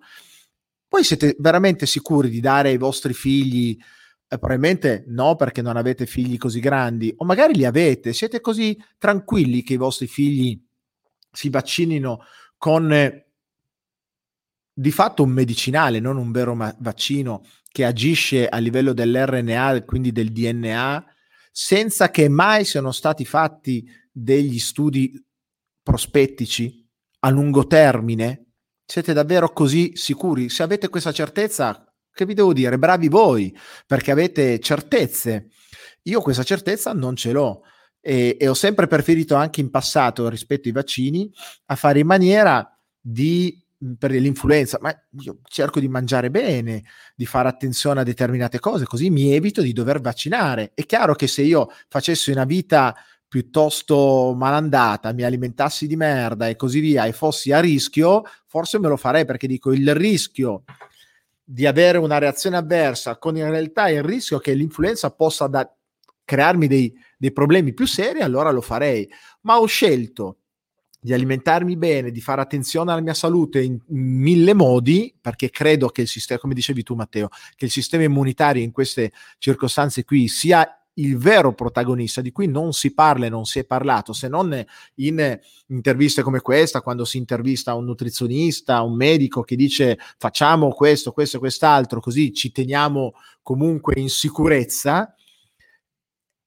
Eh, lì c'è un problema, cioè se, se io decido di, di, di, di avere questa condotta nella mia vita, vorrei ehm, esercitare il diritto di non farlo e se qualcuno appunto mi dice eh ma allora eh, dove qualcuno la commentava ma se tu non ti vaccini poi metti a rischio la vita degli altri ma tanto gli altri si sono vaccinati no? Cioè, che problemi hai? no no perché sai qual è la storia io te lo dico perché può vaccinare sono quelle persone che non si possono vaccinare, piccine. Le, le, per me capisco. No, no, chiaro, ma improvvisamente siamo tutti diventati responsabili che pensiamo alle minoranze. Improvvisamente. Fino eh. all'altro ieri a nessuno gli fregava niente degli immunodepressi, adesso di punto in bianco ci vacciniamo per gli immunodepressi. Invece di tutelare, di proteggere, di difendere loro, no, eh, facciamo fare a tutti gli altri un qualcosa che non si sa bene che cosa sia. Vabbè, eh, comunque, comunque guarda, a, riprova, a riprova del fatto che per quanto mi riguarda che non sono minimamente schierato, io sono uno che viaggia molto, ha sempre viaggiato molto in tutta, in tutta la sua vita e mi è capitato di andare in determinati paesi, di, di paesi particolari, in cui era richiesta, era consigliata la vaccinazione e l'ho fatta. In alcuni casi ho fatto la vaccinazione, in altre non l'ho fatta perché di volta in volta ho ragionato, mi sono informato, ho ponderato, no? E questo dovremmo fare, ponderare, cosa che invece non si fa più e, e, e ho deciso di farlo meno. Un, un, una seconda cosa che voglio dire, giusto per, per, chiarire la mia posizione sulla questione vaccini, è che io alcuni mesi fa ho pubblicato un video sul mio canale YouTube smontando una bufala dei Novax, perché anche, anche da quella parte certo. ci sono delle bufale. È così. Certo. Quindi ho, ho, sono venuto a contatto di, di, di, una cosa e ho detto, è, io, io, lavoro per la verità, non lavoro per i pro-vax, i no-vax, le etichette, queste cagate qua. Ora, c'era questo video che è stato montato a puntino da una persona disonesta che faceva vedere una politica australiana intenta a farsi vaccinare dall'influenzale nel, nello scorso inverno e eh, cosa è successo? Che eh, gli era stata fatta l'iniezione ma talmente veloce che i fotografi e la stampa presente non aveva fatto a tempo a fare le riprese, al che hanno chiesto se potevano ripetere la scena. Allora l'infermiera ha ripetuto la scena a quel punto con il tappo sulla siringa perché non poteva bucarla due volte, no? Ecco, questi, questi che hanno fatto il montaggio hanno, hanno tagliato la prima parte, hanno tenuto solo la seconda, facendo vedere che questa politica aveva fatto finta, non aveva fatto finta, semplicemente è stata distorta la realtà anche in quel caso. Io ho messo tutto insieme e ho fatto vedere come stavano le cose. Questo, ripeto, riprova del fatto che qua non si sta giocando a chi ha ragione e torto, ma si sta semplicemente cercando di dire, signori, informiamoci, confrontiamo le fonti, ragioniamo un po' di più, riflettiamo. Ecco, cioè, questa cosa qua mi sembra che sia, eh, che, che possa solo portare a cose positive. Se invece secondo qualcuno non bisogna ragionare, bisogna prendere per oro colato tutto quello che ci viene detto dall'alto, vabbè, io alzo le mani, ma non fa per me. Allora, Matteo, eh, ultima, un'ultima cosa, ci lasci con da comunicatore, da giornalista, ehm, il tuo suggerimento per rimanere svegli, per appunto rimanere desti e poter ragionare con la nostra mente il più possibile senza farsi influenzare troppo dalle comunicazioni. Cioè, ad esempio, cosa tu fai per, per, poiché tu conosci il mondo dell'informazione e del giornalismo e quindi sai quanto potere può avere e quanto però posso, può anche essere distorta l'informazione che arriva. Qual è il, il suggerimento che dai a noi per fare altrettanto, per schermarti, per guardare un'informazione e rispondere a questa? Cioè, l'approfondisci? Come fai per approfondire? Che livello di approfondimento ricerchi prima di dire questa cosa per me è attendibile? Dacci una mano per orientarci in questo mondo dove ognuno dice la qualunque. Ma innanzitutto bisogna stare alla larga, cioè ora eh, eh, noi abbiamo una quantità di canali a disposizione spaventosa oggi, no? Possiamo avere l'informazione con noi 24 ore su 24, nel momento in cui ci svegliamo col cellulare, a quando andiamo a letto la sera, tutta la giornata, il computer, televisione, maxi schermo alla, alla metro, sempre. Non va bene, non va bene. Decidete voi quanto dedicare a tutta questa storia qua, sto teatrino, un'ora, due ore al giorno, quello che è, ma dovete staccare, perché sono messaggi continui e non portano da nessuna parte se voi continuate a rimanere connessi sempre, vi si creano solo un casino di confusione in testa. Ok, quindi, quindi questo è, è, il primo consiglio che, che, che posso dare. Ad esempio, la sera e la mattina, la prima mezz'ora, quando vi svegliate, quando andate a dormire, non guardate schermi, è fondamentale perché è, un, è una questione di ritmo cerebrale. Quindi piuttosto leggete, leggete non su uno schermo. Tu prima hai detto una cosa importante, la lettura del libro. Quella cosa lì è importantissima, bisogna leggere più libri perché noi oggi abbiamo a che fare con un'informazione superficiale. Le persone sono convinte di informarsi leggendo i titoli, invece non non non, è, pe- è, peggio, è peggio pensare di saper tutto leggendo i titoli che invece sapere di, no- di non saper niente perché non ci si è informati. Piuttosto vi prendete il vostro bel libro sul vostro argomento, no? leggete mezz'ora al giorno, quello che è, ma quella è un'informazione approfondita. È meglio poche cose approfondite che tante cose superficiali. Questo è fondamentale. Leggere i libri oggi è una rivoluzione, bisogna tornare a leggere i libri. Chi legge i libri ha una marcia in più, è come chi parla più lingue. Dovete, dovete farlo. Io lo consiglio anche durante la giornata di mettervi la sveglia sul cellulare, a, cer- a, un certo orario, magari per staccare dal lavoro o, o, o, in altre occasioni, e dedicare 15 minuti, non serve tanto, col cellulare modalità aereo, zero notifiche, nessuno vi deve disturbare, per 15 minuti vi concentrate sulla lettura, uguale la sera prima di andare a dormire, fondamentale. Eh, sono questi un po' i consigli. Poi io personalmente trovo tantissimo riequilibrio nei rapporti con la natura. Secondo me la natura ci riporta in una dimensione per noi ottimale, cosa che purtroppo spesso si perde, però anche nelle città oggi basta poco, non serve andare into the wild in Alaska, basta andare in un parco, ok, sedersi su una panchina, farsi una corsetta, l'attività fisica, importantissimo perché mente sana in corpo sano, quindi questi concetti qua che sembrano i più banali sono anche i più importanti. Nel momento in cui noi iniziamo a fare queste cose, vedremo anche l'informazione che ci viene data con più lucidità e sapremo anche distinguere quando ci dicono delle cose che non tornano o, o delle cose che invece possono, possono essere buone. Dal punto di vista su, di, di, quali canali seguire, io non mi permetto di, diciamo, di dare indicazioni. Vi posso dire che spesso eh, le, i quotidiani locali, i media locali, sono molto più attendibili di quelli nazionali perché hanno molti meno interessi economici e quindi sono spesso più liberi. Non tutti, ma alcuni sì. Eh, e poi sceglietevi un paio di giornalisti, blogger, youtuber o quello che è di riferimento anche contrapposti tra loro, anche contrapposti tra loro. Almeno avete le due versioni dei fatti e poi spesso la verità sta nel mezzo, né bianca né nero, ma nel grigio. Quindi questi sono un po' di input che vi posso dare. Matteo, grazie, grazie davvero perché sei stato a parte disponibilissimo, ti ho tenuto quasi due ore in, in, non mi sono neanche accorto. Eh, lo so, è vero, è vero, è vero, è volata.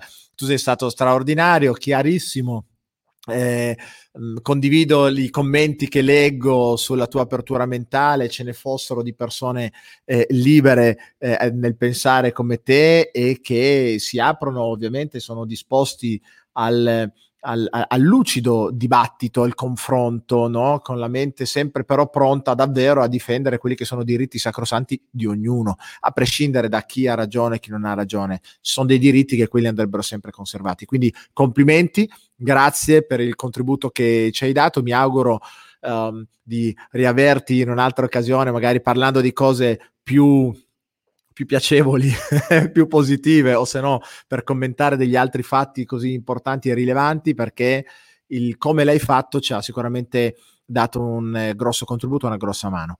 Grazie, grazie mille. mille. Grazie mille a te dell'invito, dello spazio e insomma del tuo impegno a riguardo. So che non è assolutamente facile di questi tempi, però eh, è giusto che ognuno di noi faccia quello che sente giusto, indipendentemente dalle, consegu- dalle conseguenze a cui va incontro. Eh, mm. a proposito del fatto di parlare di cose più piacevoli, eh, ecco, è chiaro che stiamo parlando di una cosa molto delicata e dalle sfumature, tra virgolette, negative, però io vorrei lasciarvi con, con un messaggio che sì. è questo siamo di fronte a, a dei cambiamenti epocali, no? nel bene e nel male, che ci piacciono o no. Eh, e, e, a una grande crisi, crisi intesa come crisi economica, crisi sociale, eh, eccetera, eccetera. La crisi però è sempre un'opportunità, non dobbiamo mai dimenticarcelo. E, e, e, tutte le cose avvengono per un motivo, anche quelle che non riusciamo a spiegarci, eh, possono avere dei risvolti positivi. Sta a noi coglierli, capirli, valorizzarli. Non aspettate che sia il mondo a tornare a girare come volevate voi, girate voi come volete girare, perché il mondo non vi aspetta, gli anni passano, il 2020 secondo voi è stato un disastro, lo sarà anche il 2021, 2022, 2023 per un motivo o per l'altro. Decidete voi se il 2021 per voi deve essere un anno positivo o no per me il 2020 è stato un anno straordinario e vi metto la firma che lo sarà anche il 2021, perché dobbiamo noi per primi convincerci di questa cosa, questo è fondamentale, quindi ecco voglio, voglio lasciare, nonostante la diretta insomma riguardasse argomenti di un certo tipo, un messaggio di positività, perché è fondamentale, guardate che la prima cosa che intacca il nostro sistema immunitario è la paura e il malumore è la paura e il malumore. Quindi dobbiamo andare nell'altra direzione, su tutta. E grazie mille, Livio. No, grazie, grazie a te. Incontrate Matteo sui suoi eh, profili social, eh, direi Facebook, YouTube, insomma, lo hai incontrato ovunque. Eh, hai anche un sito tuo personale? Sì, sì, matteogracis.it è il quartier generale da dove, da dove, poi si diramano i vari social. Perfetto, allora vi invito ad andarlo a, ad incontrare a casa sua. Ok, grazie ancora Matteo per la tua disponibilità, per la simpatia e per essere stato con noi.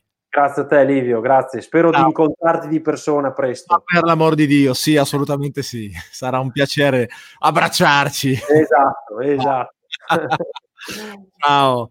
Buona serata a tutti. Ciao ancora. Allora, eh, noi ci tratteniamo ancora un minuto, semplicemente vi... Matteo ha detto una cosa, alla fine eh, sapete, insomma, il mio lavoro e la mia vita eh, con cui mi trovo assolutamente d'accordo, siamo noi che decidiamo alla fine se quest'annata si, chi- si è chiusa bene o male, se il 2021 andrà bene o male, perché tutto sommato non, eh, il fatto che noi subiamo o viviamo da protagonisti un qualche cosa non dipende solo dalla cosa, ovviamente dipende anche da, ma soprattutto dipende da noi, dal nostro atteggiamento, da cosa facciamo, da come rispondiamo agli eventi. Sapete, se non lo sapete ve lo dico adesso, il, il 2 di gennaio ho fatto una coaching gratuita aperta a tutti, ho avuto migliaia di persone dove proprio ho guidato in questa coaching le persone a chiudere eh, eh, l'anno appena passato e a progettare il 2021 affinché possa essere, perché no, eh, puntiamo in alto l'anno migliore di sempre.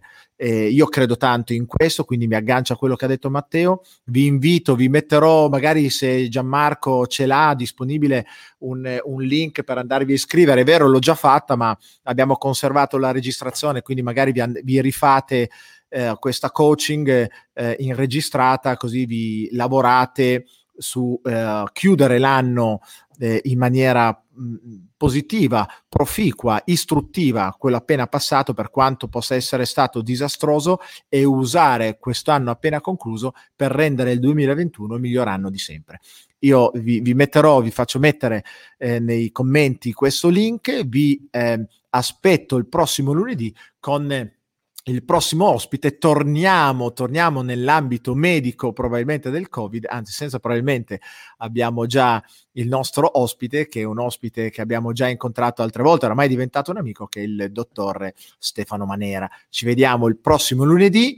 Eh, vi auguro buonanotte a tutti, vi voglio bene, e anche se avete scritto magari qualcuno delle cose poco carine, ma... Mh, mm, insomma, ciò che mi muove non è il consenso, ma sono altre, eh, altre motivazioni. Buonanotte a tutti e ci vediamo il prossimo lunedì.